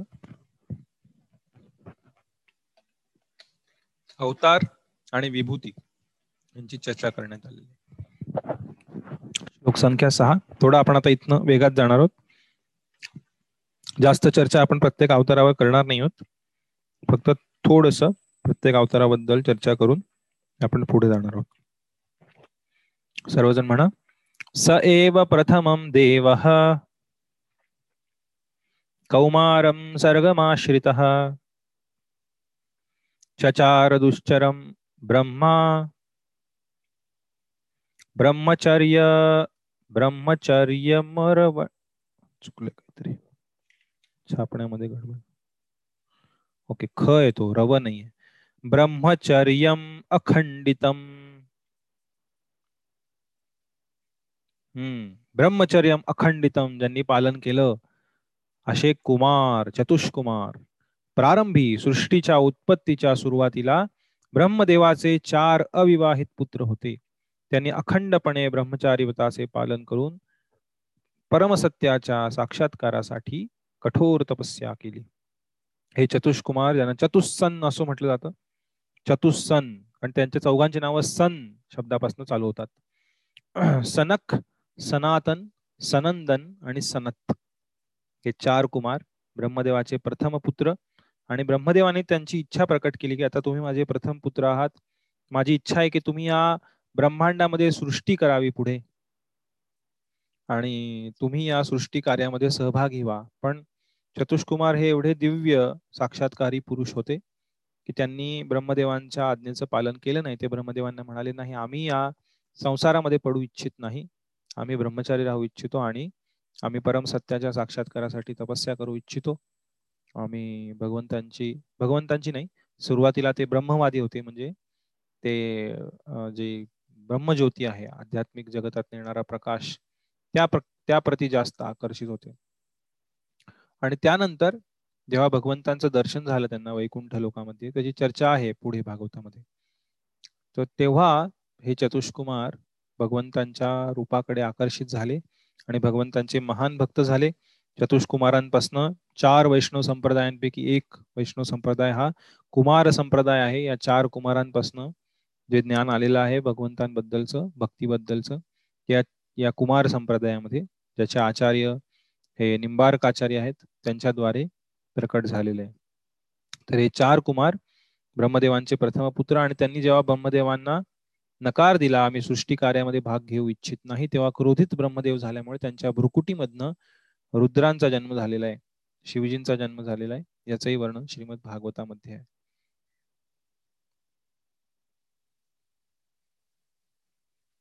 तेव्हा ब्रह्मदेवांनी त्यांना एक शापरूपी वरदान दिलं की तुम्ही अशाच प्रकारे बालक रूपामध्येच राहाल. तर चतुष्कुमार हे दिगंबर आहेत. लहान मुलाच्या रूपात आहेत. त्यांची नित्य स्वरूप त्यांना ते दिलेलं आहे भगवंतांनी ब्रह्मदेवांनी. जेव्हा त्यांनी सृष्टीत सहभाग होण्यास नकार दिला तेव्हा त्यांना शाप रूपी वरदान मिळाले शापाच्या रूपामध्ये की तुम्ही असेच राहाल. लहान मुलामध्ये एका लहान मुलाप्रमाणेच तुम्ही लहान राहाल. पण जरी ते छोटे छोटे चार कुमार असले तरी ते खूप महान व्यक्तिमत्व आहेत. दिव्य ज्ञानी भगवंतांचे भक्त आहेत. तर हे पहिले अवतार त्यांचं वर्णन इथं झालं. अवतारचा ते शक्त्यावेश अवतार आहेत भगवंतांचे. एखाद्या विशिष्ट शक्तीचा जेव्हा आवेश होतो एखाद्या व्यक्तीमध्ये तेव्हा त्यांना शक्त्यावेश अवतार म्हटलं जात. दुसऱ्या अवताराची चर्चा सातव्या श्लोकामध्ये सर्वजण म्हणा. द्वितीय द्वितीयं तु भवायास्य रसातलगतां महीम् उद्धरिष्यन्नुपादत्त यज्ञेश सौकरं वपुः। सौकरं वपुः, सुकर केशव धृत शूकर जय जगदीश हरे शूकर रूप म्हणजे वराह रूप सर्व यज्ञांचा जो परमभोक्ता त्याने वराह अवतार धारण केला आणि पृथ्वीच्या कल्याणार्थ त्याने ब्रह्मांडाच्या खालच्या स्तरातून तिला वर काढले. आता हे जे अवतारांचं वर्णन केलेलं आहे ते पहिला दुसरा तिसरा असं म्हटलेलं आहे. पण याचा अर्थ असा नाही की हे कालक्रमणे कालक्रमानुसार वर्णन करण्यात आलेलं नाहीये. अख्खं श्रीमद भागवतमच हे कालक्रमानुसार नाही आहे जसं आपण पाहताय आता सुद गोस्वामींची चर्चा झाली आता चौथा अध्याय आपण पुढच्या रविवार चर्चा करू. तिथे या ही घटना आता चालू आहे सध्या. सुद गोस्वामी बोलतायत शौनकादी ऋषींची आता फ्लॅशबॅक चालू होईल चौथ्या अध्यायात. की व्यासदेवांनी हे श्रीमद भागवतम कसं निर्माण केलं? नारद मुनी आले त्यांच्या आश्रमात. मग नारद व्यास संवाद होईल. तो संवाद चालेल चार पाच सहा तीन अध्याय.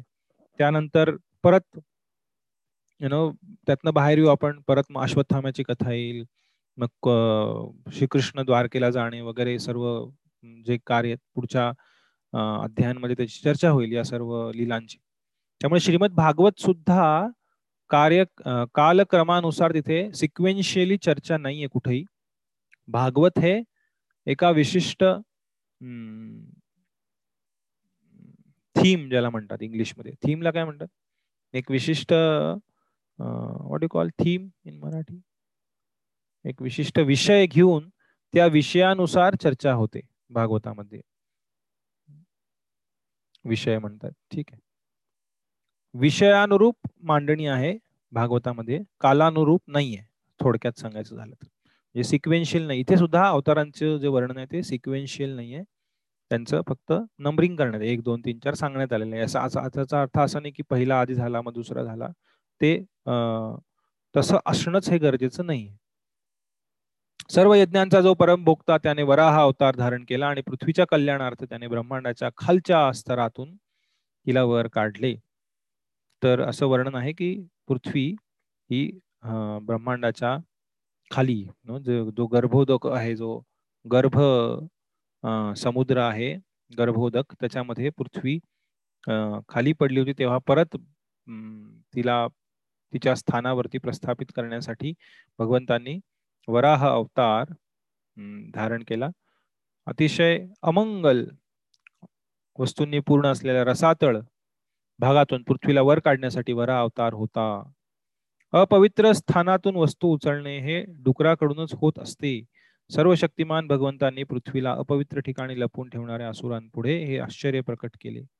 भगवंतांसाठी काहीच अशक्य नाही. जरी त्यांनी शुकराची भूमिका केली असली तरी ते सर्वापलीकडे दिव्यत्वात स्थित आहेत आणि तरीही ते भक्तासाठी उपास्य आहेत.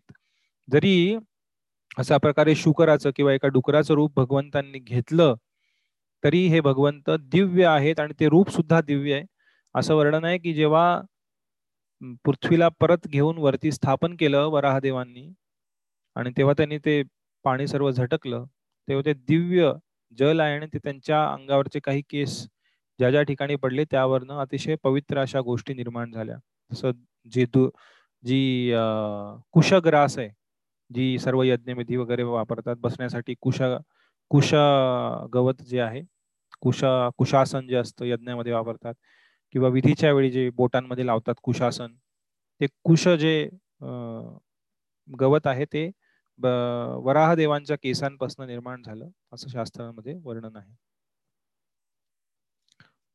तिसरा, आठवा श्लोक सर्वजण माया पाठीमागे म्हणा. तृतीय मृषी सर, तृतीय मृषी सर्गम वै। देवर्षित्वम् उपेत्य सह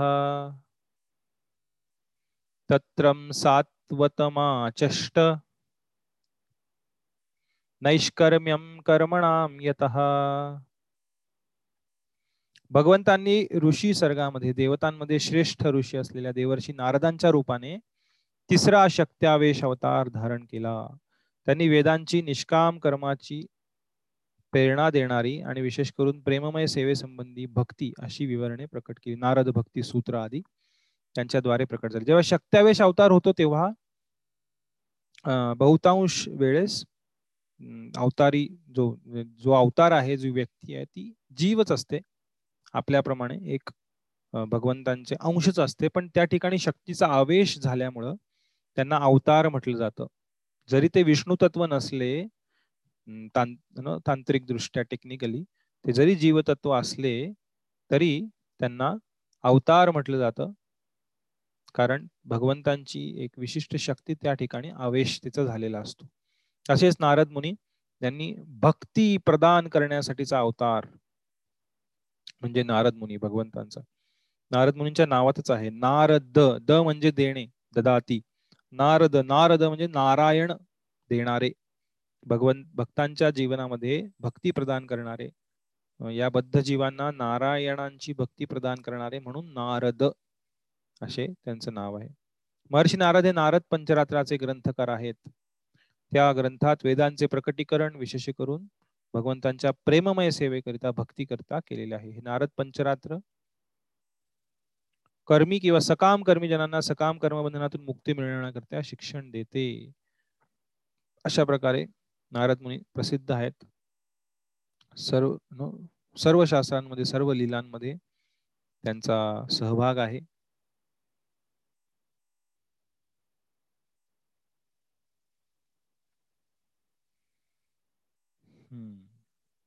विविध प्रकारच्या लोकांना प्रचार केलेला नारद मुनींनी. म्हणजे मृगारीला प्रचार केला वाल्या कोळीला प्रचार केला जे अतिशय निर्घृण क्रूर होते.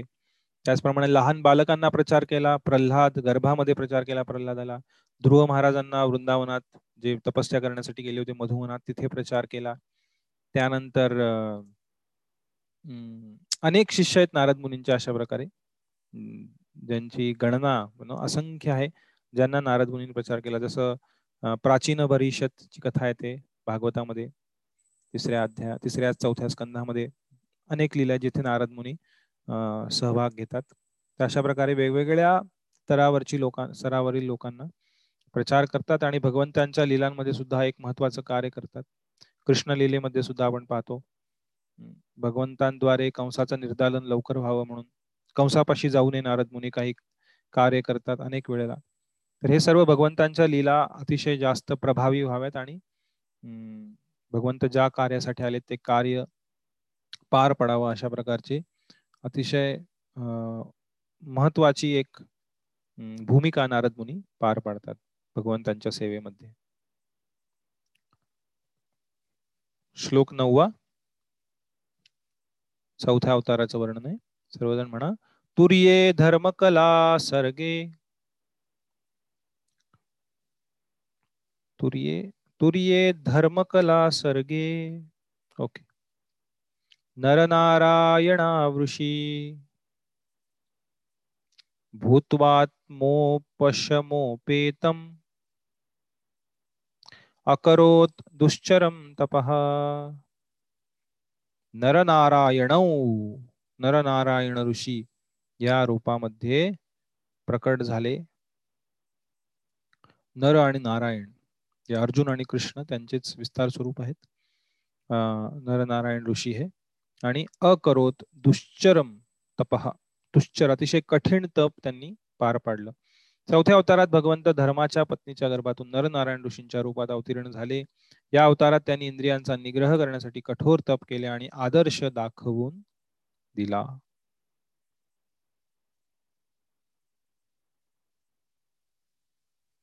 नरनारायण अवताराची नारायण अवताराची अजूनही हिमालयात बद्री नारायण बद्रीनाथ येथे उपासना होत असते. बद्रिकाश्रम या ठिकाणी ते अजूनही उपस्थित आहेत.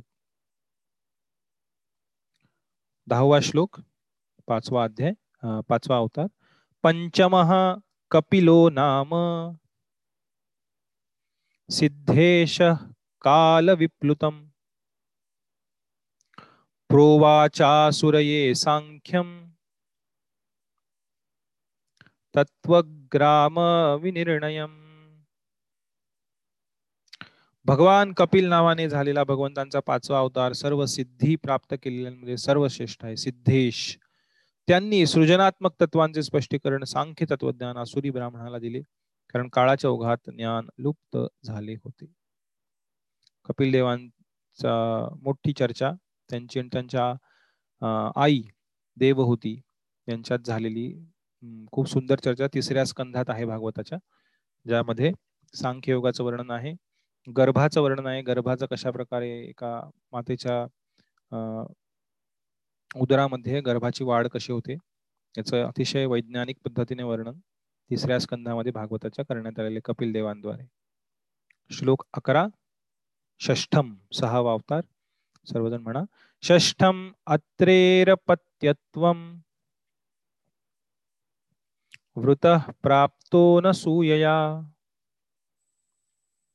आन्वीक्षी किमलका आन्वीक्षी किमलर्काय।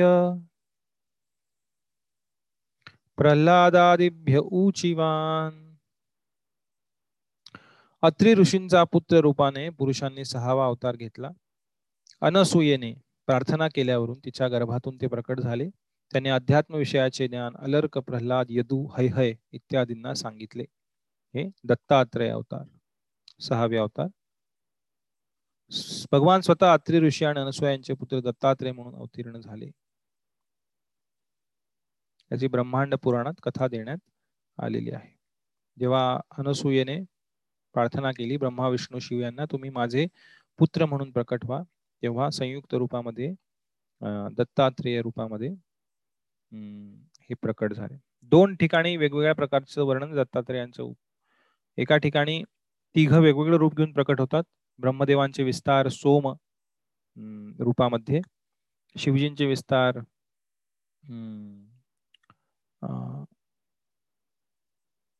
शिवजींचे विस्तार कुठले मुनी? अंबरीश महाराजांची लीला झालेली. दुर्वासा मुनी. शिवजींचे विस्तार आणि विष्णूंचे विस्तार दत्तात्रेय अशा प्रकारे. काही ठिकाणी तीन वेगवेगळ्या पुत्रांचं वर्णन आहे. यांना आत्री आणि अनुसूयांना प्राप्त झाले. आणि काही ठिकाणी एकच पुत्र प्राप्त झाले दत्तात्रेय ज्यांच्यामध्ये तिघांचा वास होता. तर हे वेगवेगळ्या युगांमध्ये वेगवेगळे प्रकट झालेली झालेला आहे असं आचार्य सांगतात. ज्याला कल्पवेद म्हणतात. वेगळ्या युगांमध्ये झालेल्या लिलांचं वर्णन आहे. बारावा श्लोक सप्तम तत सप्तम आकुत्याम रुचेर्यज्ञोऽभ्यजायत स यामाद्यै सुरगणैर् अपात भुवांतरम त्यानंतर सातवा यज्ञ अवतार यज्ञ भगवंतांचा एक अवतार आहे यज्ञ अवतार प्रजापती रुची आणि त्यांची पत्नी आकुती यांचा पुत्र यज्ञ नामक भगवंतांचा सातवा अवतार झाला. त्यांनी स्वयंभू मन्वंतराचे आधिपत्य केले. त्यावेळी त्यांचा पुत्र यम आदी देवगणांनी त्यांना सहाय्य केले.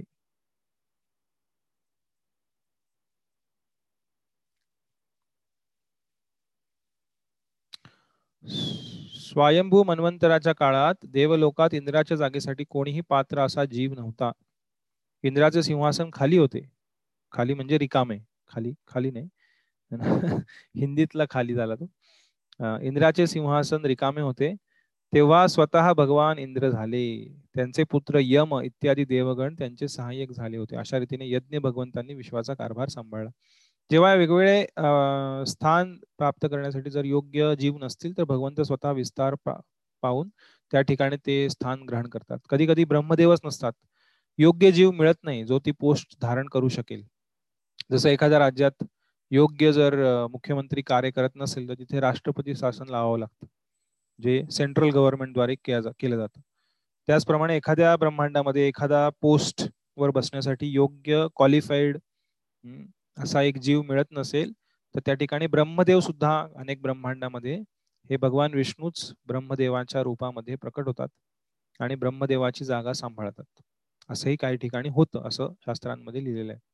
जेव्हा योग्य व्यक्ती मिळत नाही तेव्हा स्वतः भगवंत सांभाळतात.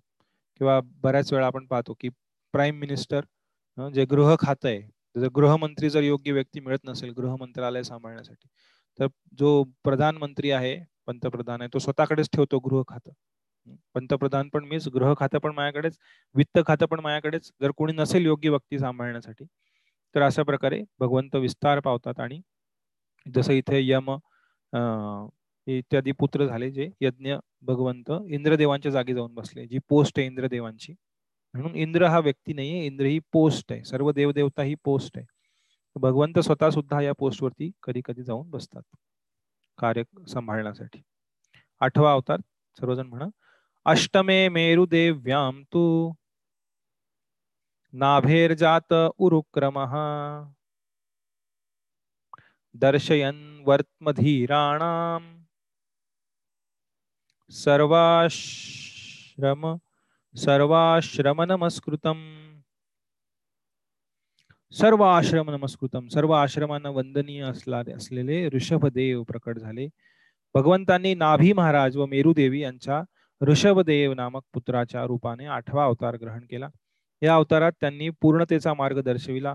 तो मार्ग पूर्णपणे जितेंद्रिय व सर्व आश्रमांद्वारे सन्मानित असा परमहंसांसाठी अनुसरणीय आहे. ऋषभदेवांची चर्चा पाचव्या स्कंधामध्ये आहे विस्तारित स्वरूपात. त्यांनी त्यांच्या मुलांना दिलेले संदेश हे सुंदररित्या इथे वर्णन करण्यात आलेले आहेत.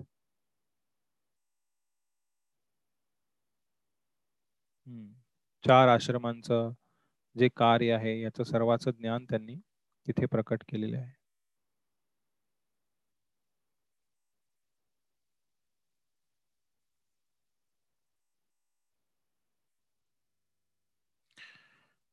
ठीक आहे.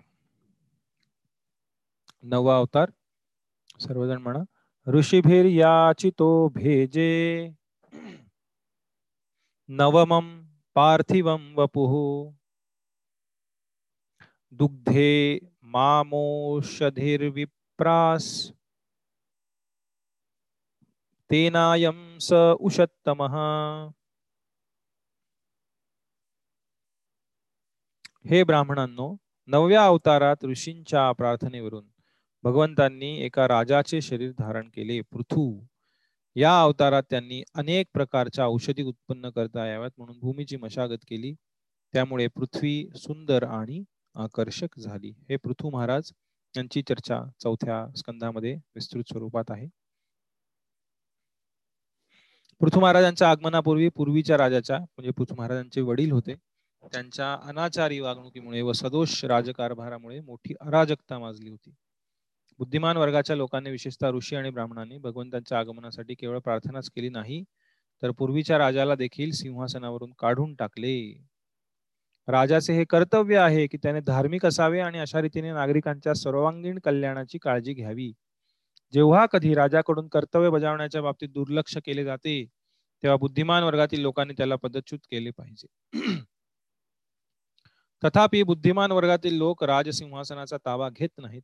कारण जनकल्याणाकरता त्यांना त्यापेक्षा अधिक महत्वाची कर्तव्य करावयाची असतात. राजसिंहासनाचा ताबा घेण्याऐवजी त्यांनी परमेश्वराचा अवतार होण्यासाठी प्रार्थना केली आणि भगवंत पृथू महाराजांच्या रूपाने अवतरित झाले. वास्तविक बुद्धिमान लोक अथवा गुणसंपन्न ब्राह्मण कधीही राजकीय पदांची आकांक्षा धरीत नाहीत. पृथू महाराजांनी पृथ्वीतून अनेक गोष्टी प्राप्त केल्या आणि अशा तऱ्हेने चांगला राज्य राजा मिळाल्याने प्रजाच केवळ सुखी झाली नाही केवळ सुखी झाली असे नाही तर पृथ्वीचे संपूर्ण दृश्य सुंदर आणि आकर्षक झाले. त्यानंतर दहावा अवतार सर्वजण म्हणा. रूपम स जगृहे मात्स्यम। चाक्षुषो दधी संप्लवे। नाव्यारोप्य महिमय्याम अपा अपाद वैवस्वतम मनु। अपाद वैवस्वतम मनु। चाक्षुष उदधी संपलवे। चाक्षुष मन्वंतराच्या शेवटी जेव्हा पूर आला पाण्याचा त्यावेळेस मत्स्य अवतारामध्ये भगवंत प्रकट झाले. चाक्षुष मन्वंतराच्या शेवटी जेव्हा प्रलय झाला आणि पृथ्वी पाण्याखाली बुडेल तेव्हा भगवंतांनी मत्स्य रूप ग्रहण केले आणि वैवस्वत मनूला नौकेवर आरूढ करून त्यांचे संरक्षण केले. जे पुढचे मनू होते चाक्षुष मन्वंतरांतर वैवस्वत मनू त्यांना त्या बोटीमध्ये ठेवून त्यांचं रक्षण केलं. श्रीमद भागवताचे आद्य टीकाकार श्रीपाद श्रीधर स्वामी यांच्यामध्ये प्रत्येक मनु बदलण्यापूर्वी नेहमीच प्रलय होत नाही. आणि तरीही चाक्षुष मनुच्या काळानंतर हा जो प्रलय झाला आणि ब्रह्मांडात पाणी भरले ते सत्यव्रताला काही आश्चर्य दाखवावेत यासाठीच घडले. परंतु श्री जोसवांनी विष्णू धर्मोत्तर मार्कंडे पुराणादी ग्रंथातून निश्चित असे पुरावे दिले आहेत की प्रत्येक मनुच्या काळाकर नेहमीच प्रलय होत असतो.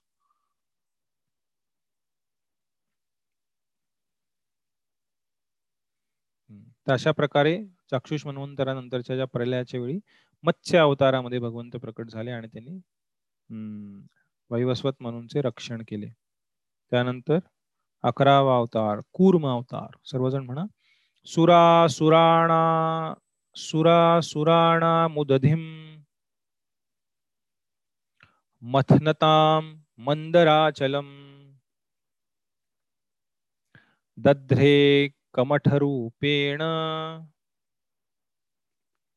पृष्ठ एकादशे विभुः। अकराव्या अवतारामध्ये एकादशे विभू जेव्हा सुर आणि असुर सुर असुराणाम उददी मथनताम जेव्हा समुद्र मंथन करण्यासाठी निघाले तेव्हा मंदराचल आणण्यात आला तिथे. त्याला धारण करण्यासाठी भगवंत कासवाच्या रूपामध्ये प्रकट झाले. कुर्म अवतार. भगवंतांचा अकरावा अवतार कासवाच्या रूपाने झाला ज्यावेळी ब्रह्मांडातील देवदेव दानवांनी मंदराचल पर्वताचा मंथनासाठी रवीप्रमाणे वापर केला तेव्हा त्यांनी मंदराचलाला आपल्या पाठीवर धारण केले. त्यानंतर हम्म बारावा अवतार आणि तेरावा अवतार. दोन अवतारांचं सतराव्या श्लोकात वर्णन आहे. धान्वंतरम द्वादशम. धन्वंतरी बारावे आणि त्रयोदशम. मोहयन स्त्रिया मोहिनी मूर्ती. सर्वजण म्हणा धान्वंतरम द्वादशमम. त्रयोदशमम त्रयोदशममेव च। अपाययत अपाययत सुरानन्यान् मोहिन्या मोहयन स्त्रिया। बाराव्या अवतारात भगवान धन्वंतरांच्या रूपामध्ये प्रकट झाले आणि तेराव्या अवतारात त्यांनी अत्यंत आकर्षक सुंदर स्त्री मोहिनीचे रूप धारण करून असुरांना मोहित केले आणि देवतांना पिण्याकरता अमृत दिले. धन्वंतरी ज्यांच्याद्वारे आयुर्वेदाची निर्मिती झालेली आहे ते धन्वंतरी हे बारावा अवतार आहेत. शक्त्यावेश अवतार आणि तेरावे हे मोहिनी मूर्ती ज्यांनी समुद्र मंथनाच्या वेळी देवतांचं रक्षण करण्यासाठी तो अवतार प्रकट केला होता. चौदावा अवतार नृसिंह. सर्वजण माझ्या पाठीमागे म्हणा. चतुर्दशम नारसिंहम. बिभ्रत दैत्येंद्र मूर्जितम. ददार करजैरुराव एरकाम कटकृद्यथा चौदाव्या अवतारात भगवंत नृसिंह रूपाने प्रकट झाले आणि त्यांनी आपल्या नखांनी हिरण्यकशिपू या दैत्याचे सुदृढ शरीर चटई विणणारा बांबूला चिरतो त्याप्रमाणे चिरले. कटकृत चटई विणणारा. एरकाम यथा. बांबूला चिरतो त्याप्रमाणे त्यांची उरव छाती आपल्या करजई ही नखांनी चिरून टाकली. आता नरसिंह चतुर्दशी येत आहे या महिन्यामध्ये पंचवीस तारखेला. त्यावेळेस आपण काही नरसिंहदेवांच्या सुंदर लिलांबद्दल चर्चा करण्याचा प्रयत्न करू. त्यानंतर पंधरावा अवतार वामन अवतार. सर्वजण माझ्या पाठीमागे म्हणा. पंचदशम वामनकम। कृत्वा गादध्वरं बलेः। पदत्रयं याचमानः। प्रत्यादित्सु प्रत्यादित्सु स्त्रीपिष्टपम। पंधराव्या अवतारात भगवंतांनी छोट्या ब्राह्मण बटूचे रूप धारण केले. आणि बळी महाराजाने आयोजित केलेल्या यज्ञभूमीत ते आले. जरी तिन्ही लोकांचे राज्य मागण्याची भगवान वामनांची इच्छा होती तरी त्यांनी फक्त तीन पावले जमीन दान म्हणून मागितली. याचे विस्तृत वर्णन पुढे भागवतामध्ये आहे. कशा प्रकारे? बली महाराजांचं दिव्य भक्ती भगवंतांप्रती आणि त्यांचा जरी दैत्य कुळात जन्मले असले तरी महान भगवंतांचे भक्त आहेत. आणि बारा महाजनांमधले एक आहेत पळी महाराज. ज्यांचं गुणगान श्रीमद भागवतामध्ये करण्यात आलेले आहे. भगवंतांची सुद्धा इथे एक महत्ता दिसून येते. सर्व शक्तिमान भगवान लहानशा गोष्टीच्या बदल्यात कोणाला अखिल विश्वाचे राज्य प्रदान करू शकतात? आणि त्याचप्रमाणे भूमीच्या लहानशा तुकड्याची भिक्षेच्या रूपाने याचना करून अखिल विश्वाचे राज्य हिरावून घेऊ शकतात ही भगवंतांची शक्ती आहे, जी त्यांनी इथे वामन अवतारामध्ये प्रकट केली. सोळावा अवतार, विसावा श्लोक, सर्वजण माया पाठीमागे म्हणा. अवतारे षोडशमे, पश्यन् ब्रह्मद्रुहो नृपान्, त्रिसप्तकृत्वः कुपितो, निक्षत्राम् अकरोन्महीम्। निक्षत्राम अकरोन महिम पृथ्वीवरनं सर्व क्षत्रियांचा विनाश करण्यासाठी कुपित अतिशय क्रोधित होऊन भगवंत प्रकट झाले. आणि किती वेळा विनाश केला? त्रिसप्त कृत्व हा तीन गुणिले सात त्रिसप्त एकवीस वेळा क्षत्रिय पूर्ण समाजाचा क्षत्रिय कुळाचा विनाश केला ज्यांनी. त्यांना म्हटलं जातं परशुराम अवतार भृगुपती रूप केशव धृत भृगुपती रूप भगवंतांनी भृगुपती रूपातील आपल्या सोळाव्या अवतारात क्षत्रिय ब्राह्मणांची अवज्ञा करीत असल्याचे पाहून क्रोधित होऊन पृथ्वीवर एकवीस वेळा त्यांचा निपात केला. क्षत्रिय किंवा शासक वर्गाकडून अशी अपेक्षा असते की त्यांनी बुद्धिमान वर्गातील लोकांच्या मार्गदर्शनाखाली राज्य चालवावे. असे बुद्धिमान वर्गातील लोक सच शास्त्रांनुसार अथवा आदर्श ज्ञानांच्या ग्रंथानुसार राज्यकर्त्यांना मार्गदर्शन करतात. राजकर्ते त्या मार्गदर्शनानुसार राज्यकारभार चालवितात. जेव्हा कधी क्षत्रियांकडून अथवा शासक वर्गाकडून अशा सुविद्य विद्वान ब्राह्मणांची अवज्ञा केली जाते तेव्हा अशा शासकांना सक्तीने पदच्युत करण्यात येते व अधिक चांगल्या शासनाची व्यवस्था केली जाते ज्यासाठी परशुराम प्रकट झाले होते. सतरावा अवतार. तत सप्तदशे जात सत्यवत्याम पराशरात चक्रे वेदतरो शाखा। दृष्ट्वा पुंसोल्पमेधसः सतराव्या अवतारात सत्यवती आणि पराशर यांचे पुत्र व्यासदेव या रूपात भगवंत प्रकट झाले शक्त्यावेश अवतारामध्ये. दृष्ट्वा पुंसो अल्पमेधसः कलियुगामधील पुंसो जे लोक आहेत अल्पमेधसहा कमी बुद्धीचे अल्पबुद्धीचे पाहून दृष्ट्वा काय केलं त्यांनी? चक्रे वेदतरो शाखा. त्यांनी वेदरूपी कल्पवृक्षापासून अनेक शाखा बनवल्या. एकच वेद होता पूर्वी त्याला चार वेदांमध्ये विभाजित केलं आणि त्यात सुद्धा अनेक शाखा बनवून हे जे वेदांचं ज्ञान आहे ते प्रकट केलं. आणि मुख्य म्हणजे हे श्रीमद भागवत ज्यांनी प्रदान केलं असे श्री व्यासदेव हे सतराव्या अवतारात यांची गणना करण्यात आलेली आहे. त्यानंतर भगवंत सतराव्या अवतारात सत्यवतीच्या गर्भातून पराशर मुनींपासून श्री व्यासदेवांच्या रूपात प्रकट झाले. सर्वसाधारणपणे लोक अल्पबुद्धीचे असल्याचे पाहून त्यांनी एका वेदाच्या अनेक शाखात आणि उपशाखात विभाजन केले. मूळचा वेद एकच आहे परंतु शिल व्यासदेव यांनी साम ऋग आणि अथर्व अशा चार भागात त्या मूळ वेदाचे विभाजन केले. आणि नंतर पुन्हा पुराणे आणि महाभारत अशा शाखांच्या रूपाने त्या चार वेदांचे विवरण केले. वैदिक भाषा आणि त्यातील विषयवस्तू सामान्य व्यक्तींना समजणे फार कठीण आहे. केवळ अतिबुद्धिमान ब्राह्मणांनाच किंवा व आत्मसाक्षात्कारी व्यक्तींना ते समजतात पण वर्तमान कलियुग प्राय अज्ञानी लोकांनी भरलेले आहे. ब्राह्मण पित्यापासून ज्याचा जन्म झाला आहे ते सुद्धा शूद्र किंवा स्त्रिया यांच्यापेक्षा अधिक चांगले नाहीत. ब्राह्मण क्षत्रिय आणि वैश्य हे जे द्विज आहेत त्यांच्याकडून अशी अपेक्षा आहे की ज्यांना संस्कार असे म्हणतात अशी शुद्धीकरणाची प्रक्रिया त्यांनी केली पाहिजे. परंतु वर्तमान कलियुगाच्या वाईट प्रभावामुळे तथाकथित ब्राह्मण इतर उच्च वर्णांची कुटुंबे आता पर उच्च संस्कृती संपन्न नाहीत. त्यांना द्विजबंधू असे म्हणतात किंवा द्विजांचे मित्र आणि कुटुंबीय असे म्हणतात. पण या द्विजबंधूंचे वर्गीकरण शूद्र आणि स्त्रिया यात केले आहे. शील व्यासदेवांनी वेदांचे विभाजन पुष्कळशा शाखा आणि उपशाखा यात केले ते अशासाठी की द्विजबंधू शूद्र आणि स्त्रिया यांसारख्या अल्पबुद्धीच्या वर्गातील लोकांनाही त्याचा लाभ व्हावा. त्यानंतर बावीसाव्या श्लोकामध्ये अठरावा अवतार. नरदेवत्वमापन्न सुरकार्य चिकीर्षया समुद्र निग्रहादीनी चक्रे वीर्याण्यत परम। अठराव्या अवतारात भगवान राजा रामचंद्रांच्या रूपाने अवतीर्ण झाले. त्यांनी देवतांच्या अभिष्ट सिद्धीकरिता हिंदी महासागराचा निग्रह आणि सागराच्या पलीकडे असलेल्या राक्षस राजा रावणाचा वध करून दैवी शक्तीचा परिचय दिला. आपण चर्चा नाही करणं आपण विस्तृत चर्चा केलेली आहे. दहा दिवस श्रीराम कथा आणि हनुमान कथा ह्याच्याबद्दल प्रभुपाद इथे थोडक्यात लिहितात.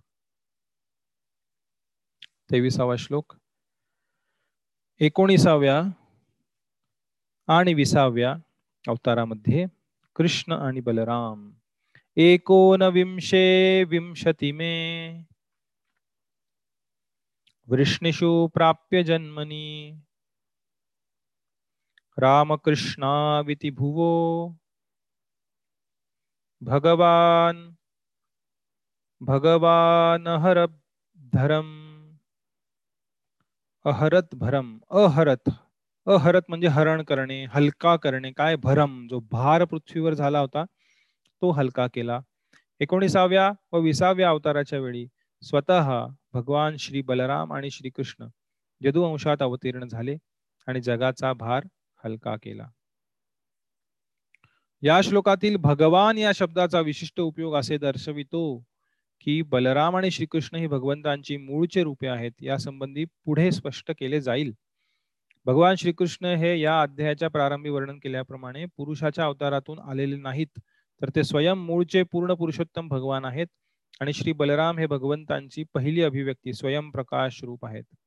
श्री बलदेवांपासून वासुदेव संकर्षण अनिरुद्ध प्रद्युम्न चतुर्व्यूहाचा विस्तार झाला. भगवान श्रीकृष्ण हे वासुदेव आणि श्री बलदेव हे संकर्षण आहेत. ह्याची पुढे चर्चा होईल. पुढे भगवान भगवान श्रीकृष्णांची वेगळी वेगळा उल्लेख करण्यात आलेला आहे. जरी इथे अवतारांमध्ये त्यांचं नाव लिहिलं तरी इथे भगवान शब्द वापरलेला आहे जो इतर कुणासाठी वापरण्यात आलेला नाही आतापर्यंत हा कृष्ण आणि बलरामसाठी वापरलेला आहे. तो का वापरलेला आहे याची पुढे चर्चा होईल. त्यानंतर चोवीसाव्या श्लोकात एकविसावा अवतार जो या कलियुगामध्ये झाला. तत कलौ संप्रवृत्ते सम्मोहाय सुरद्विषाम बुद्धो नाम्नाञ्जनासूतः बुद्धो नाम्नां जनसूतः कीकटेषु भविष्यति। अंजनासूत ज्यांच्या आईचं नाव अंजना होतं. असे बुद्ध किकटेशु भविष्यती. बिहारमध्ये गया प्रांत ज्याला किकट म्हणतात या ठिकाणी प्रकट होतील. त्यानंतर कलियुगाच्या आरंभी भगवान देवतांचा द्वेष करणाऱ्यांना मोहित करण्यासाठी अंजनाच्या बुद्ध म्हणून ओळखल्या जाणाऱ्या पुत्राच्या रूपाने बिहार प्रांतात प्रकट होतील. आता हे बुद्ध अवताराच्या आधी लिहिलं गेलेलं आहे. म्हणजे एक प्रकारचं प्रेडिक्शन ज्याला म्हणता येईल किंवा भाकीत म्हणता येईल जे करण्यात आलेलं आहे भागवतामध्ये की अशा प्रकारचा अवतार प्रकट कारण भागवत हे पाच हजार वर्षांपूर्वी व्यासदेवांनी त्याची निर्मिती केली. आणि बुद्ध अवतार हा पंचवीसशे वर्षांपूर्वी प्रकट झाला होता. भगवान बुद्ध भगवंतांचे शक्तिशाली अवतार बिहारमधील गया प्रांतात अंजनेचे पुत्र म्हणून प्रकट झाले. त्यांनी स्वतःच्या धारणेप्रमाणे अहिंसेचा प्रचार केला आणि वेदांनी मान्य केलेल्या पशुहत्येचे खंडन केले. भगवान बुद्ध प्रकट झाले तेव्हा सामान्य जन नास्तिक बनले होते आणि इतर वस्तूंपेक्षा प्राण्याचे मांसच अधिक पसंत करू लागले होते. वैदिक यज्ञकर्माच्या नावावर प्रत्येक स्थान कत्तलखानात झाले होते. पशूंची हिंसा अनिर्बंधपणे चाललेली होती. गरीब प्राण्यांची दया येऊन भगवान बुद्धांनी अहिंसेचा प्रचार केला. त्यांनी असा प्रचार केला की वेदातील सिद्धांतांवर आपला विश्वास नाही. तसेच पशुहत्येमुळे मनोवैज्ञानिक दुष्परिणाम कसे होतात यावर जोर दिला. भगवंतांवर विश्वास नसलेल्या कलियुगातील मंद बुद्धीच्या लोकांनी त्यांची तत्वे स्वीकार केली. काही काळपर्यंत त्यांनी लोकांना नैतिक शिस्त आणि अहिंसा यांची शिकवण दिली. कारण परमेश्वराचा साक्षात्कार करण्याच्या मार्गावर ही तत्वे प्राथमिक पावले होती. त्यांनी नास्तिकांना मोहित केले कारण त्यांची तत्वे पालन करणारे नास्तिक भगवंतांवर विश्वास ठेवित नव्हते. परंतु त्यांनी भगवान बुद्धांवर आपला पूर्ण विश्वास ठेवला होता आणि बुद्ध स्वतः भगवंतांचे अवतार होते. अशा रीतीने परमेश्वरावर विश्वास न ठेवणाऱ्या लोकांना त्यांनी आपल्या रूपाने भगवंतांवर विश्वास ठेवायला भाग पाडले. त्यांनी अश्रद्धाळूंना स्वतःबाबत श्रद्धाळू बनवले. ही त्यांची कृपा होती. भगवान बुद्धांच्या आगमनापूर्वी पशुहुंसा हे समाजाचे अत्यंत ठळक असे प्रमुख अंग मानले जाई. लोक दावा करीत असत की ते वैदिक यज्ञ आहेत. जेव्हा अधिकृत अशा शिष्य परंपरेने वेदांचा स्वीकार केला जात नाही तेव्हा वेदांचे जे प्रासंगिक वाचक असतात ते ज्ञान संस्थेतील अलंकारिक भाषेमुळे मार्गच्युत होतात. भगवद्गीतेमध्ये अशा मूर्ख पंडितांवर अविपश्चित हा टीका केलेली आपण मागच्याच अध्यायाचा केलं होतं चर्चा. प्रवदंती अपविश अविपश्चित हा वेदवादरता पार्थ नान्यदस्ती वादिना वेदांचा उद्देश हा भोग करण्यासाठी अशा प्रकारचे हे लोक मूर्ख पंडित चर्चा करतात. वैदिक साहित्याचे जे मूर्ख पंडित या दिव्य संदेशाचे ग्रहण दिव्य ज्ञानाचा अनुभव शिष्यपर्यंत काळजी घेत नाही त्यांना निश्चितच गोंधळ होतो. ओके ठीक. तर अशा प्रकारे पशुहत्या टाळण्यासाठी अहिंसा प्रस्थापित करण्यासाठी बुद्ध प्रकट झाले. भगवंतांच्या योजनेचा तो एक भाग होता. जिथे बुद्ध प्रकट झाले आणि त्यांनी अहिंसा प्रस्थापित केली पण त्यानंतर शंकराचार्य प्रकट झाले शिवजी. आणि त्यांनी पुन्हा वेद प्रस्थापित केले जे बुद्धांनी नाकारले होते. आणि त्यांनी पुन्हा वेद प्रस्थापित करून पुढे येणाऱ्या वैष्णव आचार्यांसाठी मार्ग मोकळा करून दिला जिथे वैष्णव धर्माचा प्रचार जास्त योग्य पद्धतीने केला जाईल. त्यामुळे वैष्णव परंपरेमध्ये बुद्ध देवांना भगवंतांचे अवतार म्हणून स्वीकार केलं जातं. पण बुद्ध देवांची जी फिलॉसॉफी आहे जे तत्वज्ञान आहे त्याचा स्वीकार केला जात नाही. कारण ते प्रासंगिक होतं त्या वेळेपुरतं होतं. वेळेची गरज म्हणून ते प्रकट करण्यात आलं होतं. पण ते नित्य तत्वज्ञान ते योग्य नाहीये. इथं लिहिलेलं आहे प्रभुपादांनी. तात्विक दृष्टीने भगवान बुद्धांचे तत्वज्ञान नास्तिक समजले जाते कारण त्या तत्वज्ञानात भगवंतांचा स्वीकार केलेला नाही. तसेच वेदांचा अधिकार अमान्य केला आहे. चैतन्य महाप्रभू म्हणतात की वेद न मानिल बौद्ध हैल नास्तिक. वेदांचा स्वीकार केला नाही त्यांनी. त्यामुळे बुद्ध तत्वज्ञान जे आहे ते नास्तिक तत्वज्ञान आहे. त्याचा वैष्णव परंपरेमध्ये स्वीकार केला जात नाही.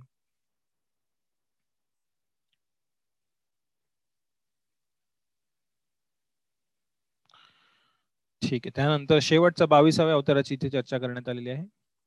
अथासौ युग संध्यायाम दस्युप्रायेषु राजसु जनिता विष्णु यशसो नामना कल्की जगतपती।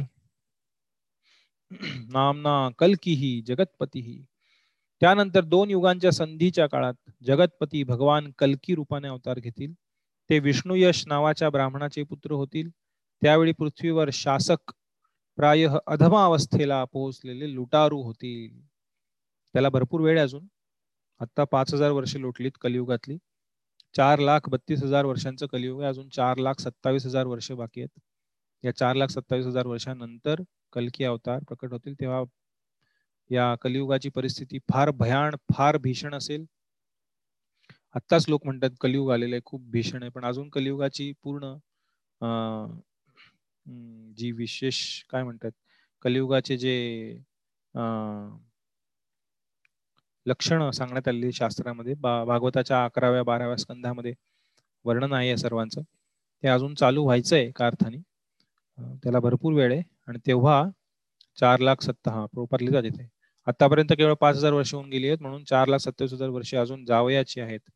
आणि त्यानंतर कलीचा अवतार कलकी अवतार प्रकट होईल. त्यांच्या वडिलांचे विष्णू यश हे नाव असेल. एका विद्वान ब्राह्मण असतील आणि संभळ ग्राम. वर सांगितल्याप्रमाणे सर्व भविष्यवाणी क्रमबद्ध रीतीने खऱ्या ठरतील कारण ही श्रीमद भागवताची अधिकारवाणी आहे. आता यांनी बावीस अवतार सांगितले पण हे बावीसच अवतार नाही आहेत अवतार किती आहेत? असंख्य असंख्य अवतार आहेत म्हणून या मुख्य अवतारांचं वर्णन करून झाल्यानंतर सुतो गोस्वामी म्हणतात की मी तरी हे बावीस सांगितलेत पण असं नाही की एवढेच आहेत. अवतार असंख्य आहेत. सर्वजण म्हणा अवतारा ह्यसंख्येया हरे द्विजा यथा विदासीन कुल्या। सरसास्यु सहस्रशः हे ब्राह्मण ज्याप्रमाणे अगाध सरोवरापासून अनेक लहान नद्या वाहतात त्याचप्रमाणे सत्वनिधी भगवंतांचे असंख्य अवतार आहेत. तर काही नावं दिलीत प्रभुपदाने. येथे भगवंतांच्या अवतारांची संपूर्ण यादी दिलेली नाही. भगवंतांच्या सर्व अवतारांचे हे केवळ अंशत दिग्दर्शन आहे.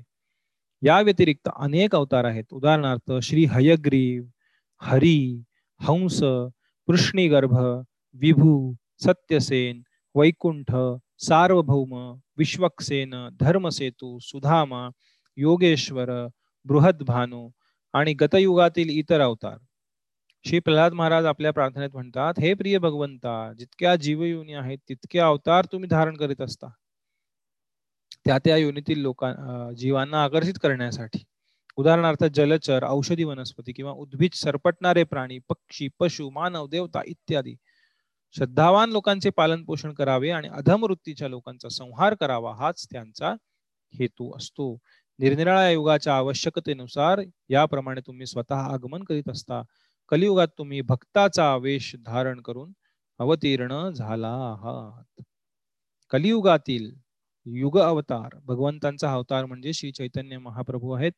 श्रीमद भागवत आणि अन्य धर्मग्रंथात कित्येक ठिकाणी भगवंत हे श्री चैतन्य महाप्रभूंच्या रूपाने अवतीर्ण होण्याविषयी स्पष्ट वर्णन आहे. ब्रह्मसंहितेत सुद्धा अप्रत्यक्ष असे म्हटले आहे की जरी राम नृसिंह वराह मत्स्य कुर्म आणि तर पुष्कळ असे भगवंतांचे अवतार आहेत तरी साक्षात भगवान स्वतः कधी कधी व्यक्तीच्या रूपात अवतीर्ण होत असतात. भगवान श्रीकृष्ण आणि भगवान श्री चैतन्य महाप्रभू हे म्हणूनच केवळ अवतार नाहीत तर ते इतर सर्व अवतारांचे मूळ उद्गम आहेत. पुढच्याच श्लोकात हे अधिक स्पष्ट केले जाईल.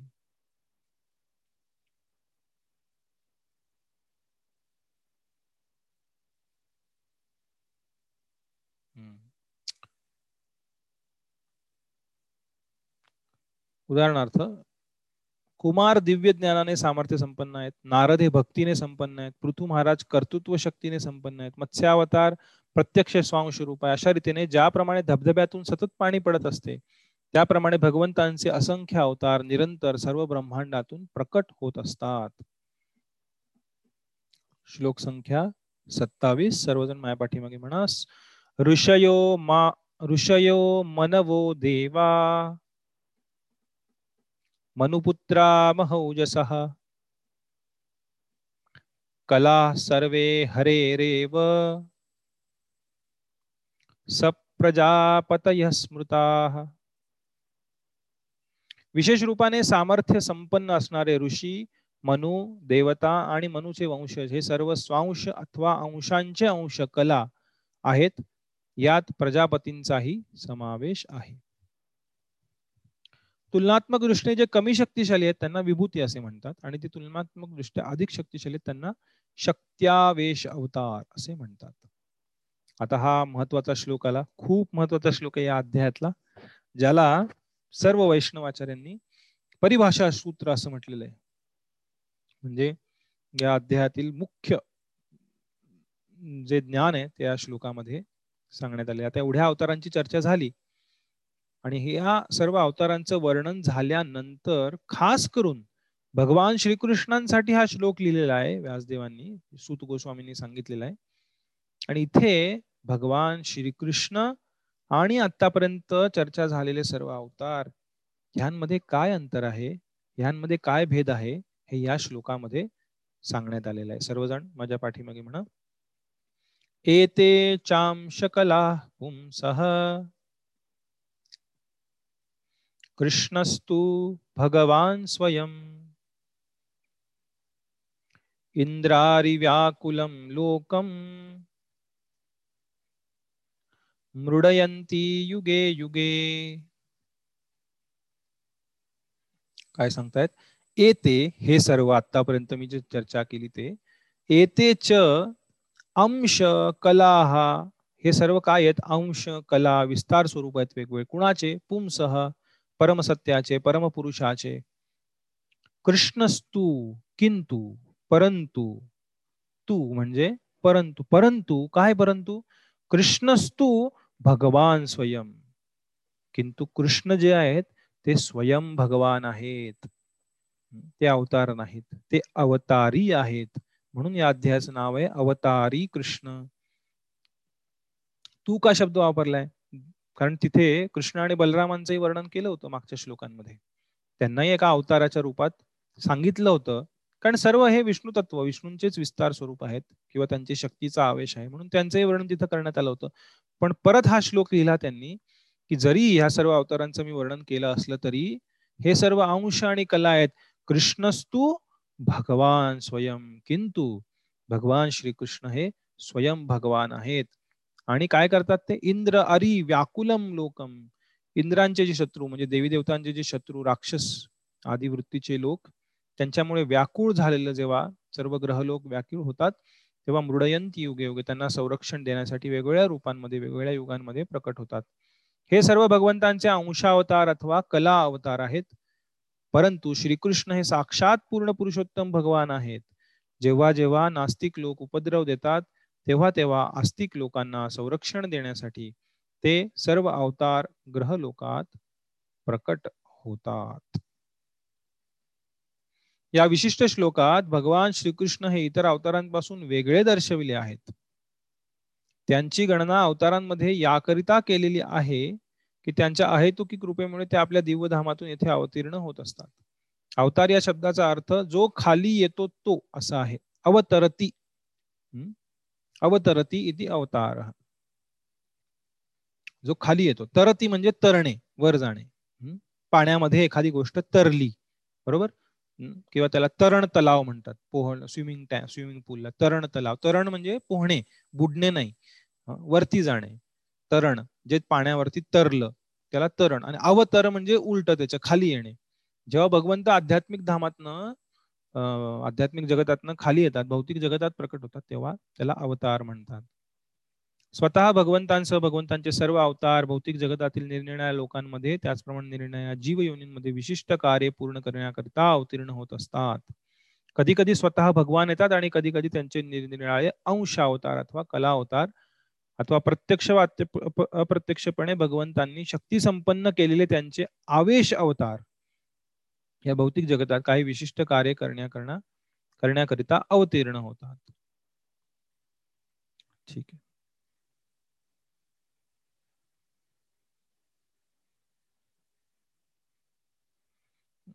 मोठं तात्पर्य आहे. शिल जीव गोस्वामी यांच्या म्हणण्याप्रमाणे अधिकृत स्त्रोतानुसार भगवान श्रीकृष्ण हे इतर सर्व अवतारांचे उद्गम आहेत. भगवान श्रीकृष्णांना कोणत्याही इतर अवतारांचे उगमस्थान नाही. परमश्रेष्ठ सत्याची संपूर्ण लक्षणे भगवान श्रीकृष्णांच्या ठिकाणी उपस्थित आहेत.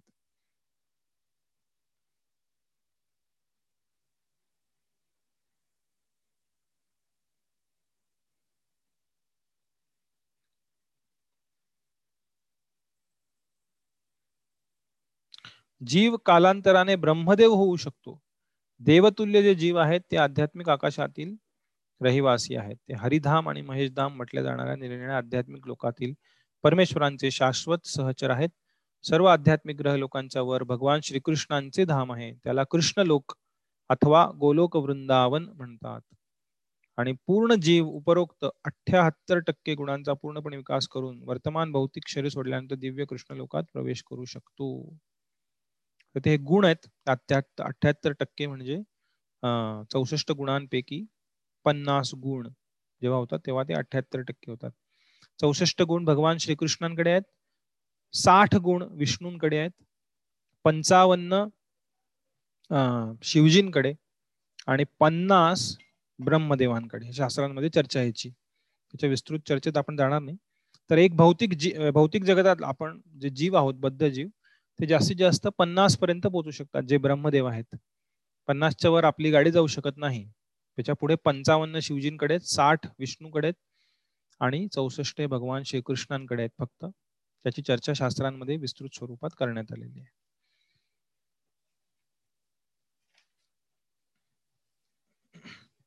श्लोक संख्या तीस सर्व एकोणतीस माया पाठीमागे म्हणा. जन्मगुह्यम भगवतो य एतत् प्रयतो नरः। सायं प्रातर्गृणन् भक्त्या। दुःख दुःखग्रामाद्विमुच्यते। दुःख जे भक्ती करतील सायं प्रातर गृणम भक्त्या। सकाळ प्रातकाळ सायंकाळी आणि सकाळी। जो मनुष्य भगवंतांच्या गुह्य अवतारांचे अवतारांच्या कथेचे प्रातकाळी आणि सायंकाळी भक्तीने गायन पठण करतो त्याची जीवनातील सर्व दुःखांपासून सुटका होते. दुःख ग्रामात विमुच्यते.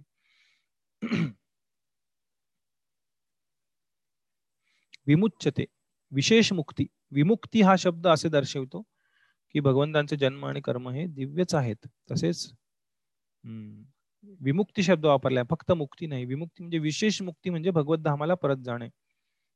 जेव्हा भगवंतांची भक्ती केली जाईल त्यांच्या गुणांची चर्चा सायम प्रात होईल तेव्हा हा व्यक्ती भगवत धामाला परत जाईल या दुःख ग्रामामधून मुक्त होऊन. आता श्लोक संख्या तीसपासून चौतीस पर्यंत भगवंतांचं जे विराट रूप आहे जे काल्पनिक रूप आहे त्याची चर्चा करण्यात आलेली आहे. सर्वजण म्हणा एतद्रूपम भगवतो ह्यरूपस्य चिदात्मनः। मायागुणैर्विरचितं महदादिभिरात्मनी। भगवंतांच्या भौतिक जगतात प्रकट होणाऱ्या विराट रूपाची कल्पना कल्पित आहे. या रूपाची कल्पना कमी बुद्धीच्या लोकांना आणि नवसाधकांना भगवंतांच्या रूपाबद्दल माहिती करून घेण्यासाठी व त्या वास्तविकतेशी जमवून घेण्यासाठी आहे. परंतु वास्तविकपणे भगवंतांना भौतिक रूप नाही. भगवंतांची विश्वरूपात जी कल्पना केलेली आहे त्या रूपाचा उल्लेख खास करून भगवंतांच्या विविध अवतारांबरोबर केलेला नाही. कारण तो अवतार नाही ते काल्पनिक रूप आहे जे जे निम्न स्तरावरचे जे अष्टांग योग आहेत ते त्याच्यावरती ध्यान करतात. कारण उपरोक्त सर्व अवतार दिव्य असून त्यांच्या दिव्य विग्रहाच्या ठिकाणी भौतिकतेची आंशिक छटा देखील नाही. आतापर्यंत दिलेले सर्व अवतार हे दिव्य आहेत आध्यात्मिक आहेत. तिथे भौतिक गोष्टीचा काही संबंध नाही. भगवंतांच्या ठिकाणी बद्ध जीवांप्रमाणे देह आणि आत्मा यांच्यात काही भिन्नता नाही हे समजून घेणं फार गरजेचं जसं आपल्यामध्ये आपण स्वतः आहोत जीवात्मा आणि या भौतिक शरीरात राहतोय सध्या. हे शरीर भौतिक आहे भौतिक घटकांपासून बनलेलं आहे पण भगवंतांचे जे अवतार आहेत त्यांचा देह आणि आत्मा असं वेगवेगळं नाही ते आध्यात्मिक आहेत. त्यांचं प्रकटीकरण आध्यात्मिक आहे. पण हा जो विराट रूप आहे ते भौतिक रूप आहे ज्याची काल्पनिक कल्पना केली जाते योग्यांद्वारे. विराट रूपाची कल्पना प्राथमिक स्तरावरील अध्यात्मवाद्यांसाठी उपासनेकरिता आहे. त्यांच्याकरिताच भौतिक विराट रूप प्रस्तुत केलेले आहे.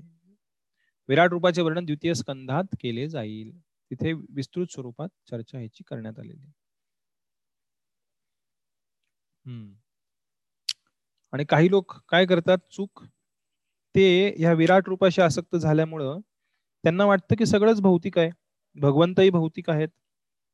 आपण सुद्धा भौतिकच आहोत. पण हे योग्य नसून त्यांना आत्म्याविषयी आणि आध्यात्मिक सत्याविषयी मार्ग माहिती नसल्यामुळे ते अशा प्रकारचे चुकीचे कल्पना आत्म्यावरती लादतात.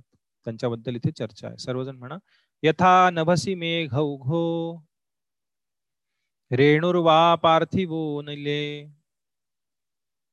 एवं द्रष्टरि बुद्धिभिः आरोपितम बुद्धिभिः अबुद्धिभिः. कमी बुद्धीचे लोकांनी अशा प्रकारे आरोप कल्पिले आहे लादलेले आहे. वायू हा मेघ आणि धुळी यांना वाहून येतो परंतु अल्पज्ञ लोक म्हणतात की आकाश मेघाच्छादित आहे आणि हवा दूषित आहे.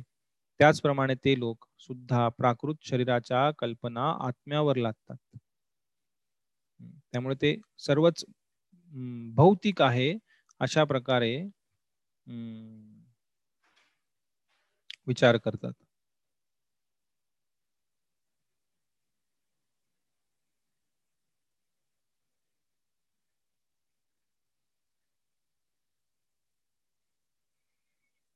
ठीक बत्तीसावा श्लोक सर्वजण माझ्या पाठी म्हणा अतः परम यद व्यक्तम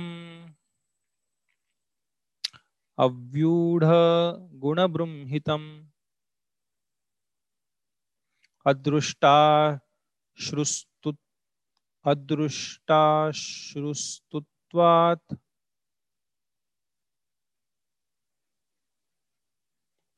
अदृष्टाश्रुतवस्तु चुकलेलं आहे तिथे. एक मिनिट. हम्म श्रुत वस्तुत्वात आहे. अदृष्टा श्रुत वस्तुत्वात सजीवो यत पुनर्भव. जुनी जुनी प्रिंटची सॉफ्ट कॉपी आहे. त्यामुळे खूप जुनी असणार माझ्या तीस पस्तीस वर्षांपूर्वीची वगैरे. त्यामुळे त्यात चुका आहेत कदाचित. अदृष्ट अश्रुत वस्तुत्वात.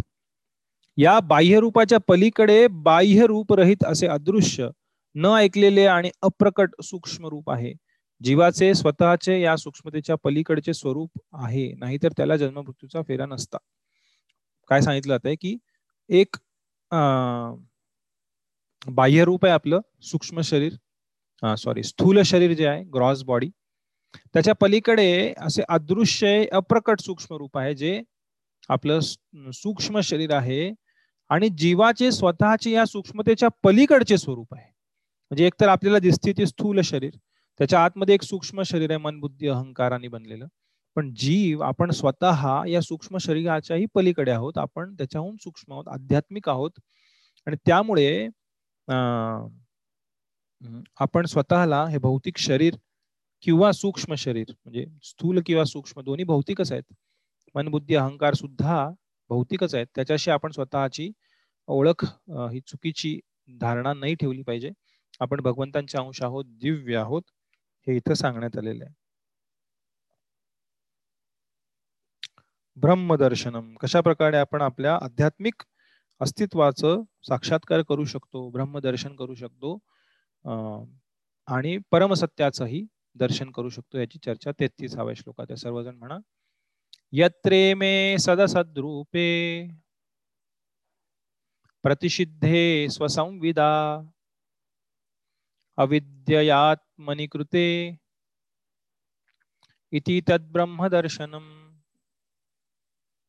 जेव्हा आत्मसाक्षात्कार असे समजते की विशुद्ध स्वरूपातील आत्म्याला या स्थूल आणि सूक्ष्म शरीरांशी काहीहीच संबंध नाही त्यावेळी स्वतःचे आणि भगवंतांचे दर्शन होते. तेव्हा आपण स्वतःची ओळख या स्थूल आणि सूक्ष्म शरीराच्या पलीकडे जाऊन करतो तेव्हा खऱ्या अर्थाने आत्मसाक्षात्कार आणि भगवत साक्षात्कार होतो. श्लोक संख्या चौतीस. सर्वजण म्हणा यद्येशो परता देवी माया वैशारदी मती संपन्न एवेति विदूर। महिमनी स्वे महीयते जर मायाशक्तीचा जीवावरचा प्रभाव नाहीसा झाला आणि जीव परमेश्वराच्या कृपेने पूर्णपणे ज्ञान संपन्न झाला तर तो जीव आत्मसाक्षात्काराने लगेच प्रबुद्ध होतो. वैशारदी मती ही म्हटलेलं आहे. कुठे म्हटलं? हा वैशारदी ज्ञान संपन्न मती प्रबुद्ध होतो. आणि याप्रमाणे तो आपल्या स्वरूप महिम्याच्या ठिकाणी प्रतिष्ठित होतो आध्यात्मिक जगतात प्रतिष्ठित होतो. मायाशक्तीचा प्रभाव त्याच्यावरचा नाहीस होतो भगवंतांच्या कृपेने आणि तो त्याच्या उत्तम स्थितीमध्ये स्थित होतो. एवं जन्मानी कर्माणी ह्यकर्तूरजनस्य च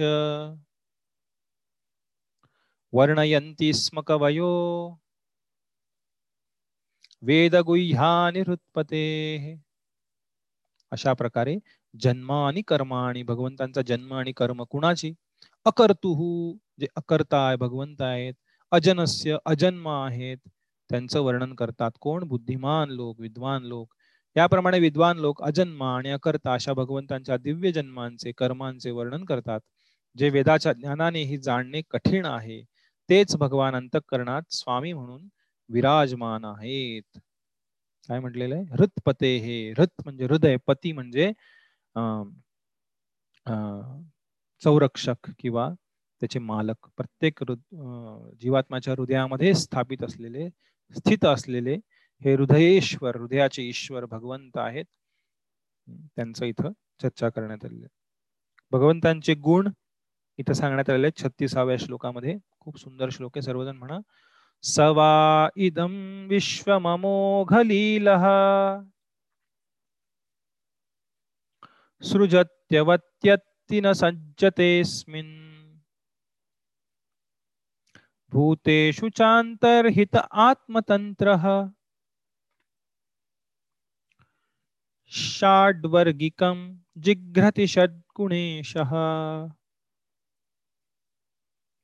ज्या भगवंतांची कार्य नेहमीच निष्कलंक आहेत अमोघ लील ज्यांच्या लीला अमोघ आहेत ज्याच्यामध्ये मोघ नाही निष्कलंक नाही ज्या भगवंतांची कार्य नेहमीच निष्कलंक आहेत ते सहा इंद्रियांचे स्वामी आहेत षडैश्वर्यांसहित सर्व शक्तिमान आहेत ते व्यक्त ब्रह्मांडाची निर्मिती करतात त्यांचे पालन करतात आणि त्यांचा संहार करतात आणि थोडे देखील प्रभावित होत नाही. ते प्रत्येक प्राणीमात्रांच्या अंतरात निवास करतात आणि नेहमीच स्वतंत्र आहेत. आत्मतंत्र स्वतंत्र आहेत स्वराट आहेत. कोण कोणाचाही त्यांच्यावरती नियंत्रण नाही.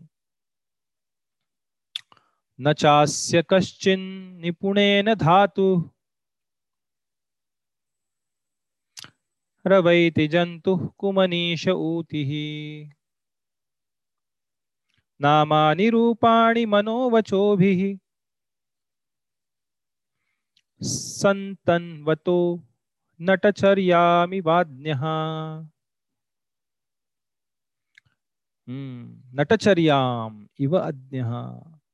मूर्ख मनुष्य आपल्या अल्पज्ञानाने नाटकातील नटाप्रमाणे अभिनय करणाऱ्या भगवंतांच्या रूपांचे नामांचे आणि कर्मांचे दिव्यत्व जाणू शकत नाही. तसेच या गोष्टी त्यांना तर्कातून व शब्दांनी व्यक्त करता येत नाहीत.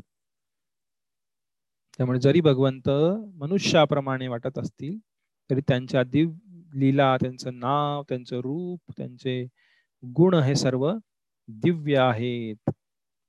आणि कोण जाणत ह्याला मग? मूर्ख लोक जाणत नाहीत तर कोण जाणेल? सवेद धातू पदवीं परस्य. दुरंत वीर्यस्य रथांग पाणी यो मायया संततयानुवृत्त्या भजेत तत्पाद सरोज गंधम जो व्यक्ती रथांग पाणी भगवंतांच्या चरण कमलांची निष्कपट अनुकूल भावाने अखंड सेवा करतात जे लोक ते त्या विश्वाच्या निर्मात्याची महिमा शक्ती आणि दिव्यत्व पूर्णपणे जाणतात.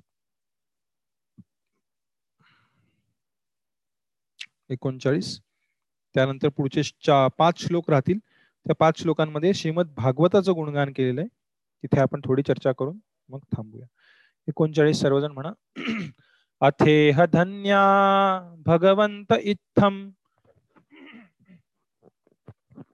यद्वासुदेवेखिल लोकनाथे कुर्वन्ति सर्वात्मकमात्मभावम्। न यत्र भूय परिवर्त उग्रह मनुष्य या जगात अशा प्रकारच्या जिज्ञासा करूनच धन्य होतो आणि पूर्ण ज्ञानवान होतो. कारण अशा जिज्ञासांमुळे तो सर्व लोकांचा स्वामी आहे. जो सर्व लोकांचा स्वामी आहे त्या भगवंतांच्या ठिकाणी दिव्य प्रेम भावाची त्याला प्रेरणा होते. आणि जन्म मृत्यू यांच्या भयंकर पुनरावृत्तीतून त्याला पूर्ण उद्धाराची शंभर प्रतिशत हमी मिळते. कुर्वंती सर्वात्मक सर्वात्मकम आत्मभावम नयत्र भुवा भूय परिवर्त उग्रह पुनरावृत्ती परिवर्तन या उग्र भयंकर भवसागरामध्ये पुन्हा होणार नाही. न यत्र भूय. परत त्याचं परिवर्तन होणार नाही. भौतिक जगात परत यावं लागणार नाही.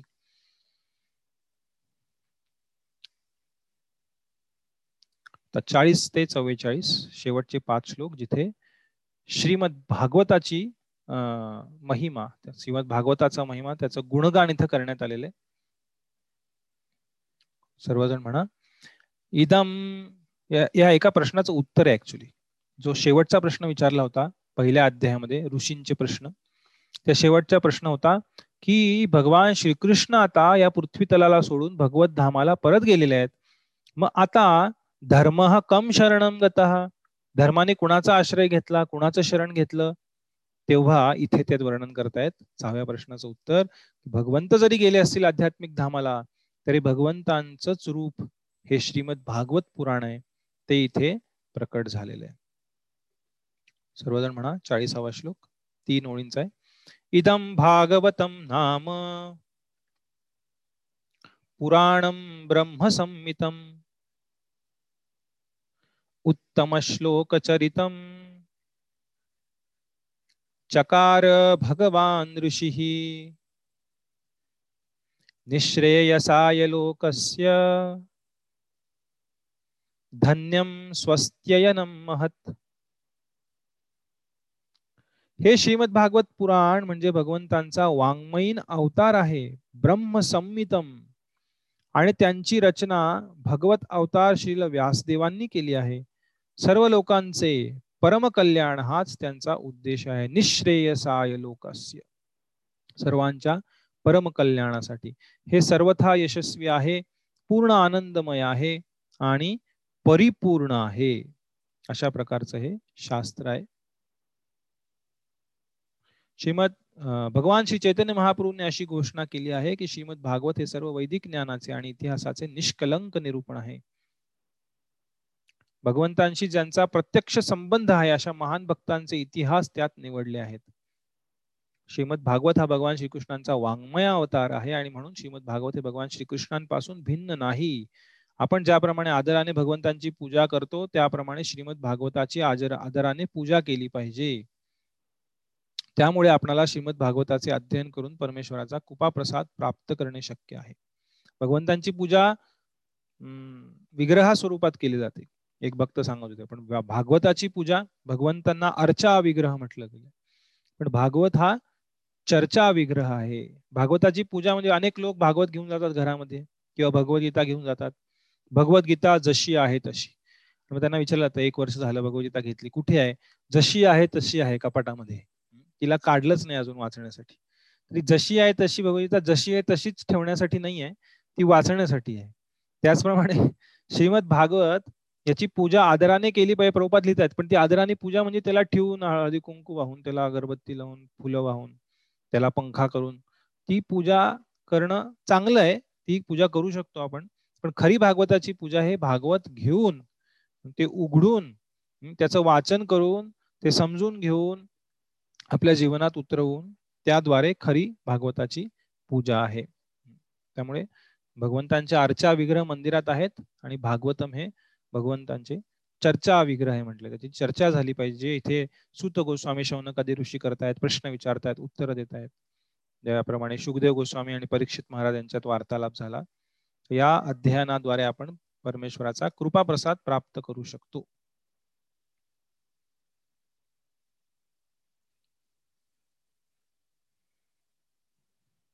एक्केचाळीस सर्वजण म्हणा. तदिदम ग्राहयामास. सुतम सुतमात्मवतांबरम सर्ववेदेतिहासानां सारं सारं समुद्धृतं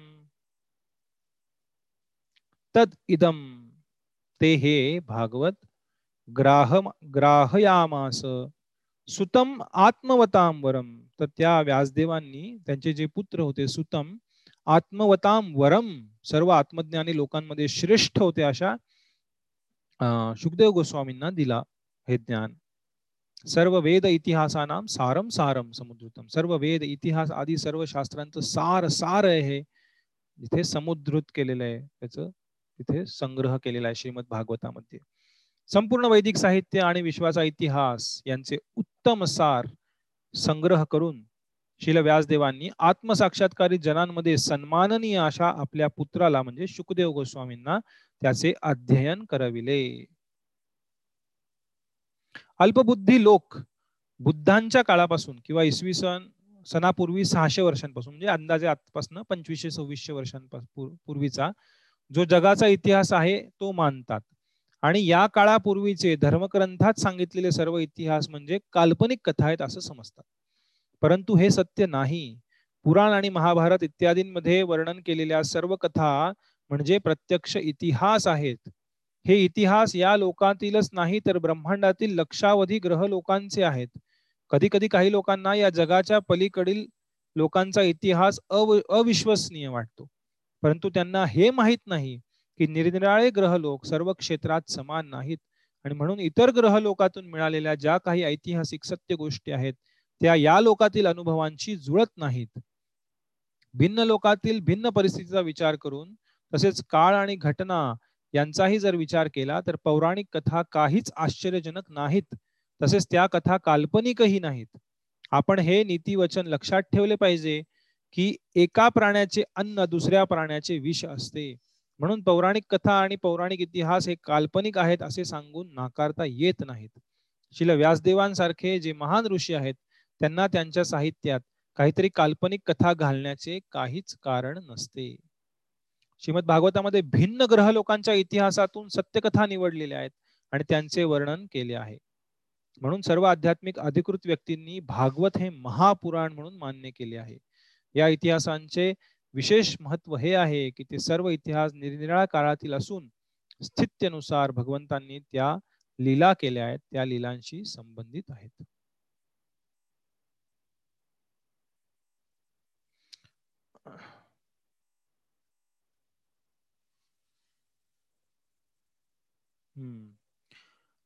शिल व्यासदेव महान अधिकारी व्यक्ती आहेत आणि श्रीमद भागवताची विषय वस्तू फार महत्वाची असल्याने त्यांनी श्रीमद भागवताचा संदेश प्रथमत त्यांचे महान पुत्र शिल सुखदेव गोस्वामी यांना दिला.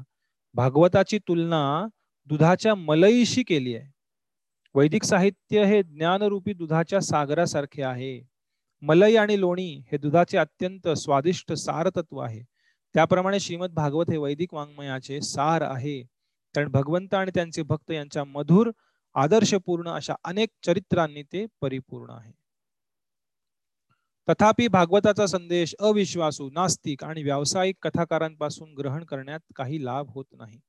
कारण असे लोक सामान्य लोकांमध्ये भागवताचा वापर एक व्यवसाय म्हणून करतात. श्रीमद भागवत शिल सुखदेव गोस्वा सुखदेव गोस्वामींना प्रदान करण्यात आले आणि त्यांना अशा व्यापाराशी काही कर्तव्य नव्हते. त्यांना श्रीमद भागवताचा व्यापार करून कुटुंबाच्या पालन पोषणाचा खर्च भागवायचा नव्हता. म्हणून श्रीमद भागवताचे ग्रहण शिल सुखदेव गोस्वामींच्या प्रतिनिधीकडून करायला हवे. असा प्रतिनिधी कौटुंबिक जबाबदारीतून मुक्त आणि संन्यासी असावा. दूध हे निसंशय उत्कृष्ट व पोषक आहे पण सर्पाच्या मुखाचा स्पर्श झाल्यावर ते पोषक राहत नाही तर ते मृत्यूला कारणीभूत होते. म्हणून जे लोक पूर्णपणे वैष्णव आचारांचे पालन करीत नाहीत त्यांनी भागवत पुराणाचा व्यवसाय बनवू नये आणि अनेक श्रोत्यांचा आध्यात्मिक मृत्यूचे कारण बनू नये.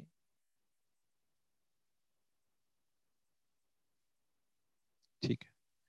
शेवटचे तीन श्लोक. बेचाळीस त्रेचाळीस चव्वेचाळीस आहेत ना? चव्वेचाळीस. सर्वजण म्हणा. सतु सतु संश्रावयामास महाराजं परीक्षितं प्रायोपविष्टं गंगायां. परीतं परमर्षिभिः. प्रायोपविष्टम अन्न पाणी सोडून दिलेले गंगेच्या तिरी बसलेले राजा परीक्षित महाराजम परीक्षितम यांना समश्रावयामास त्यांनी ऐकविले. कुणी ऐकविले? शुकदेव गोस्वामींनी ज्यांना व्यासदेवांनी दिलं होतं. परीतम परम ऋषीभी अनेक महान ऋषींनी वेढलेले हे दोघ किंवा महाराज परीक्षित जिथे बसले होते त्यांच्यासोबत अनेक ऋषी मुनी होते. त्या सर्वांना हे ज्ञान शुकदेव गोस्वामींनी दिले. श्री व्यासदेवांचे पुत्र शुकदेव गोस्वामी यांनी हे भागवत पुराण आपल्या नंतर गंगेच्या किनाऱ्यावर ऋषींसमवेत अन्न पाण्याविना आभरण उपनुषणास बसलेल्या सम्राट परीक्षितांना ऐकविले. परीक्षित महाराजांना शाप मिळाला होता. मृत्यूची सूचना मिळाली होती. त्याची चर्चा आहे पुढे. परीक्षित महाराजांना शाप मिळाले. एक अध्यायच आहे. तेव्हा आपण त्याची विस्तृत रूपात चर्चा करू. ठीक. आता हे उत्तर आहे सहाव्या प्रश्नाचं. की धर्म कम शरणम गत? तर याचं उत्तर आहे की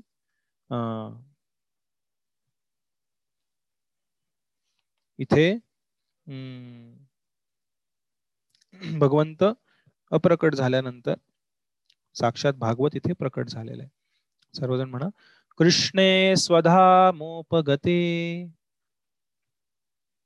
धर्मज्ञानाधिभिः सह कलौ नष्टदृशामेष। पुराणार्कोधुनोदितः अर्क म्हणजे सूर्य पुराण अर्क हे पुराण रूपी सूर्य अधुना उदित आता उदित झालेला आहे उगवला आहे. कुणासाठी?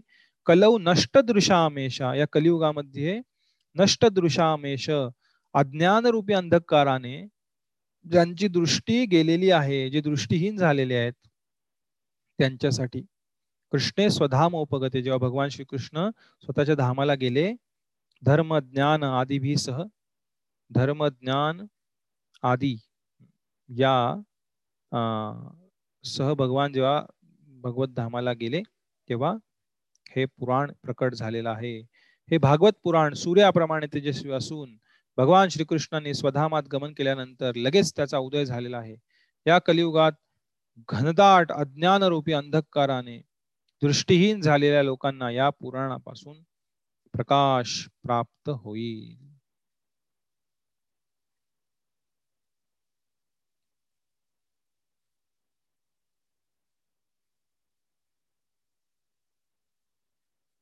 शेवटचा श्लोक सर्वजण म्हणा तत्र कीर्तयतो विप्रा। विप्रर्षेर्भूरितेजसः। अहं चाध्यगमं तत्र।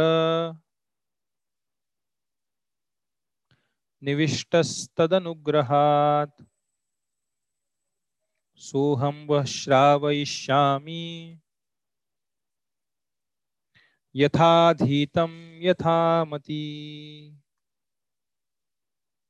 हे विद्वान ब्राह्मणांनो जेव्हा शुकदेव गोस्वामींनी परीक्षित महाराजांच्या उपस्थितीत श्रीमद भागवत कथन केले तेथे मी एकाग्रतेने त्यांच्याकडून श्रवण केले.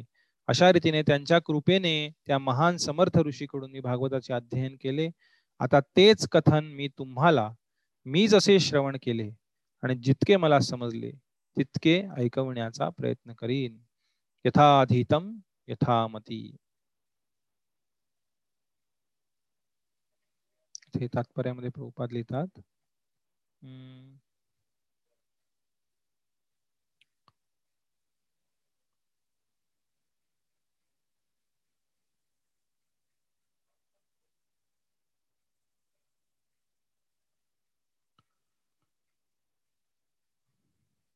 शुकदेव गोस्वामींनी त्यांच्या महान पित्याकडून ज्या प्रकारे श्रीमद भागवताचे श्रवण केले त्याच प्रकारे त्यांनी त्याला प्रस्तुत केले.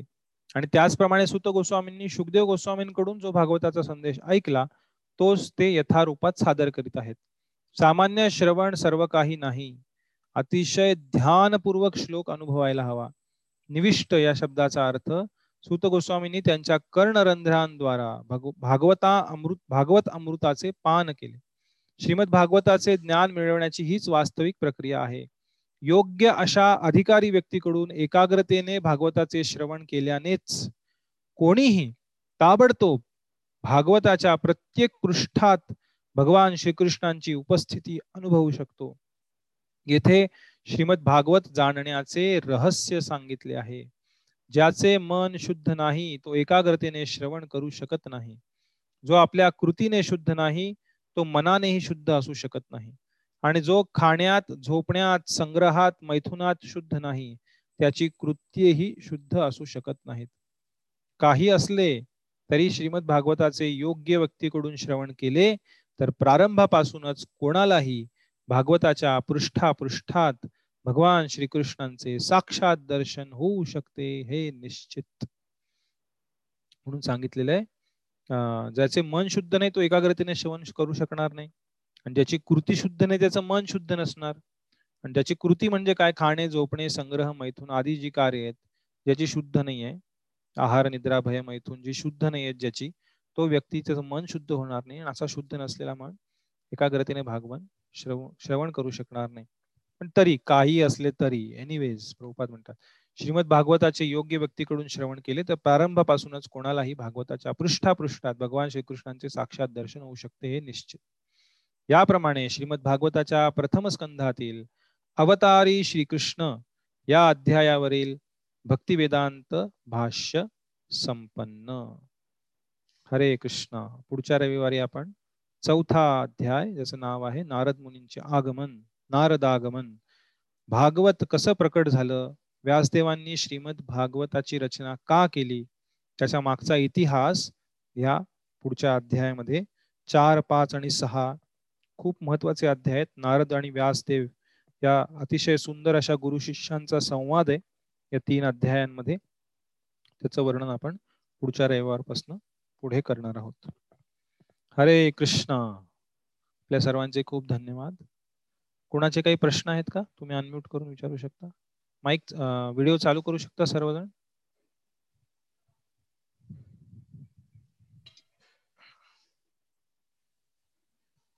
हरे कृष्ण. कोणाचे काही प्रश्न आहेत? तुम्ही अनम्यूट करू शकता आणि विचारू शकता.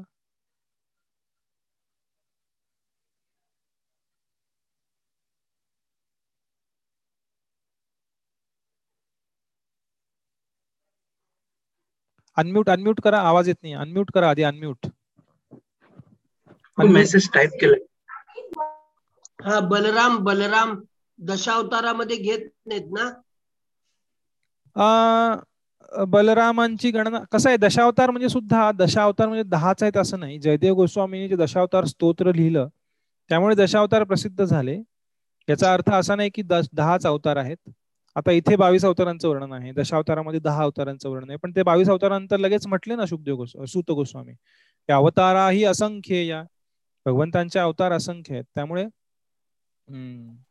इथे वर्णन आहे का तिथे नाहीये म्हणजे त्याच्याने फरक नाही पडत. असे असो किंवा नसो अनेक ठिकाणी वेगवेगळ्या पद्धतीने दाखवलं जातं.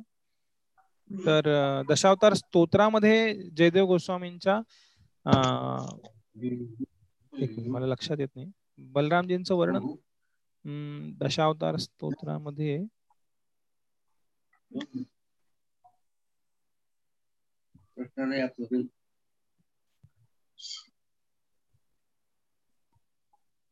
एक मिनिट। हम्म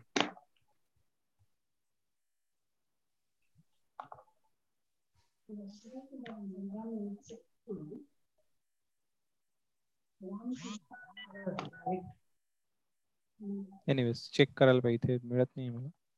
अजून काही प्रश्न आहे कुणाला? आणि हायग्रीव एक अवतार धरलाय ना हायग्रीव. बरोबर. हय हय म्हणजे घोडा ग्रीव म्हणजे मान. मग त्याचं आलं नाही वर्णन त्याच्यामध्ये त्याचं नाही ना. आपण वाचलं नाही का तात्पर्यामध्ये की अशा प्रकारचे अनेक रूप जिथे प्रभुपाद नाव देतात भरपूर सारे. ते अशा प्रकारचे अनेक रूप आहेत. ज्यांचं इथं वर्णन नाही करण्यात आलेलं आहे. कारण भगवंतांची रूप ही अनंत आहेत. जसं या दशावतारामध्ये दहा रूपांचं वर्णन आहे. यात बलरामजी आहे आठव्या श्लोकात आहे. केशव धृत हलधर रूप. बलरामजींचं वर्णन आहे जयदेव गोस्वामींच्या दशावतारामध्ये. तिथे बुद्धांचं पण वर्णन आहे. बुद्ध शरीर केशवधृत भृगुपती रूप परशुरामांचं वर्णन आहे. पण आता यामध्ये सांगितलेल्या इतर अवतारांचं वर्णन नाही तिथे. पृथू महाराज वामन वामन आहे. त्यानंतर मत्स्य आहे कूर्म मायामते नाही तिथे. अशा प्रकारे काही अवतारांचं वर्णन नाहीये. काही अवतारांचं आहे. पण अवतार असंख्य आहेत भगवंतांचे. अवतार आणि अवतारी यामध्ये फरक काय? एक प्रश्न विचारतायत चॅटमध्ये तर अवतार ज्यांच्या पासन अवतार प्रकट होतो त्यांना अवतारी म्हटलं जातं. म्हणून भगवान श्रीकृष्णांना अवतारी म्हटलेले या अध्यायामध्ये की येथे चांश कला पुंसा कृष्णस्तू भगवान स्वयं. तर अवतारी म्हणजे ज्यांच्यापासून अवतार प्रकट होतात ते अवतारी. आणि अवतार म्हणजे जे स्वतः अवतार आहेत त्यांना अवतार म्हणतात.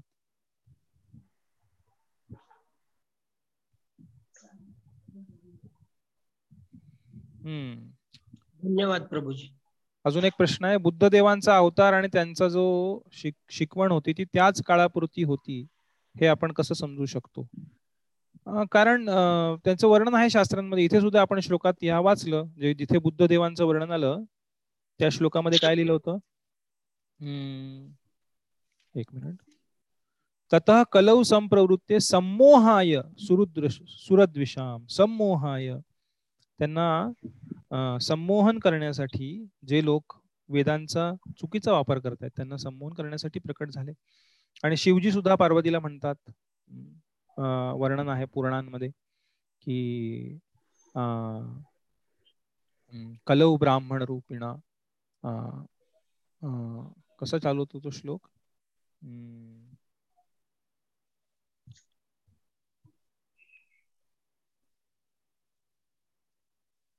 प्रच्छन्न हा मायावादम असत शास्त्रम प्रच्छन्नम बौद्धमेव मयैव निहिता देवी कलौ ब्राह्मण रूपेण. शिवजी प्रकट झाल्यानंतर शंकराचार्यांच्या रूपामध्ये. प्रच्छन्नम बौद्धम कव्हर्ड बुद्धिझम. बुद्धदेवांचीच फिलॉसॉफी त्यांचंच तत्वज्ञान फक्त वेगळ्या स्वरूपात वेदांना प्रस्थापित करून प्रकट केलं शंकराचार्यांनी. जेणेकरून परत वेद वेदांचं वेदांची मान्यता प्रस्थापित होईल.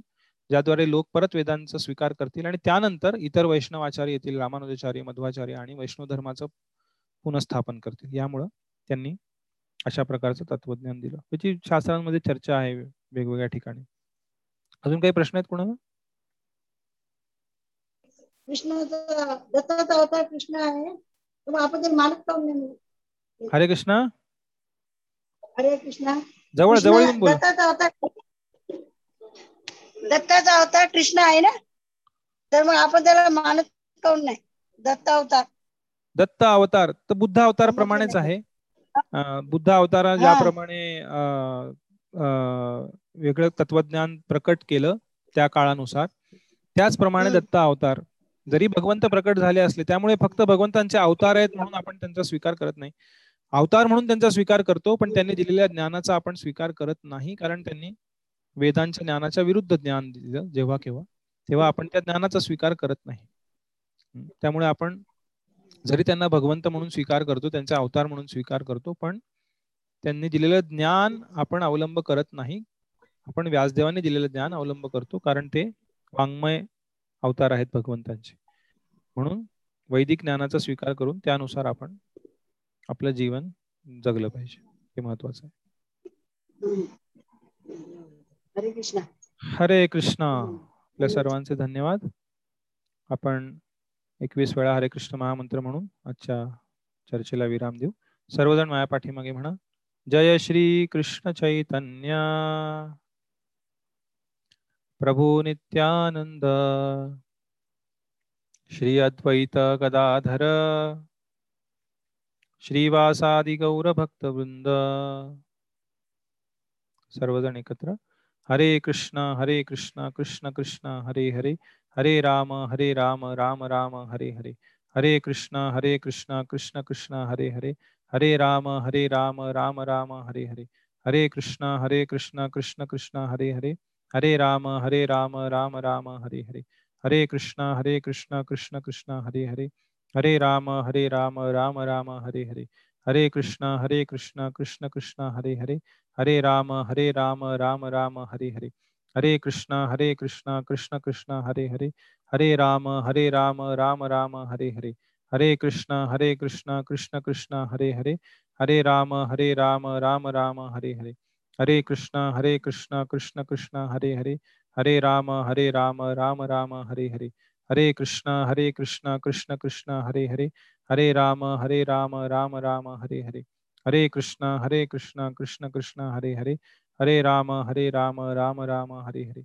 हरे कृष्ण हरे कृष्ण कृष्ण कृष्ण हरे हरे हरे राम हरे राम राम राम हरे हरे हरे कृष्ण हरे कृष्ण कृष्ण कृष्ण हरे हरे हरे राम हरे राम राम राम हरे हरे हरे कृष्ण हरे कृष्ण कृष्ण कृष्ण हरे हरे हरे राम हरे राम राम राम हरे हरे हरे कृष्ण हरे कृष्ण कृष्ण कृष्ण हरे हरे हरे राम हरे राम राम राम हरे हरे हरे कृष्ण हरे कृष्ण कृष्ण कृष्ण हरे हरे हरे राम हरे राम राम राम हरे हरे हरे कृष्ण हरे कृष्ण कृष्ण कृष्ण हरे हरे हरे राम हरे राम राम राम हरे हरे हरे कृष्ण हरे कृष्ण कृष्ण कृष्ण हरे हरे हरे राम हरे राम राम राम हरे हरे हरे कृष्ण हरे कृष्ण कृष्ण कृष्ण हरे हरे हरे राम हरे राम राम राम हरे हरे हरे कृष्ण हरे कृष्ण कृष्ण कृष्ण हरे हरे। हरे राम हरे राम राम राम हरे हरे। हरे कृष्ण हरे कृष्ण कृष्ण कृष्ण हरे हरे। हरे राम हरे राम राम राम हरे हरे। हरे कृष्ण हरे कृष्ण कृष्ण कृष्ण हरे हरे। हरे राम हरे राम राम राम हरे हरे। हरे कृष्णा आपल्या सर्वांचे धन्यवाद.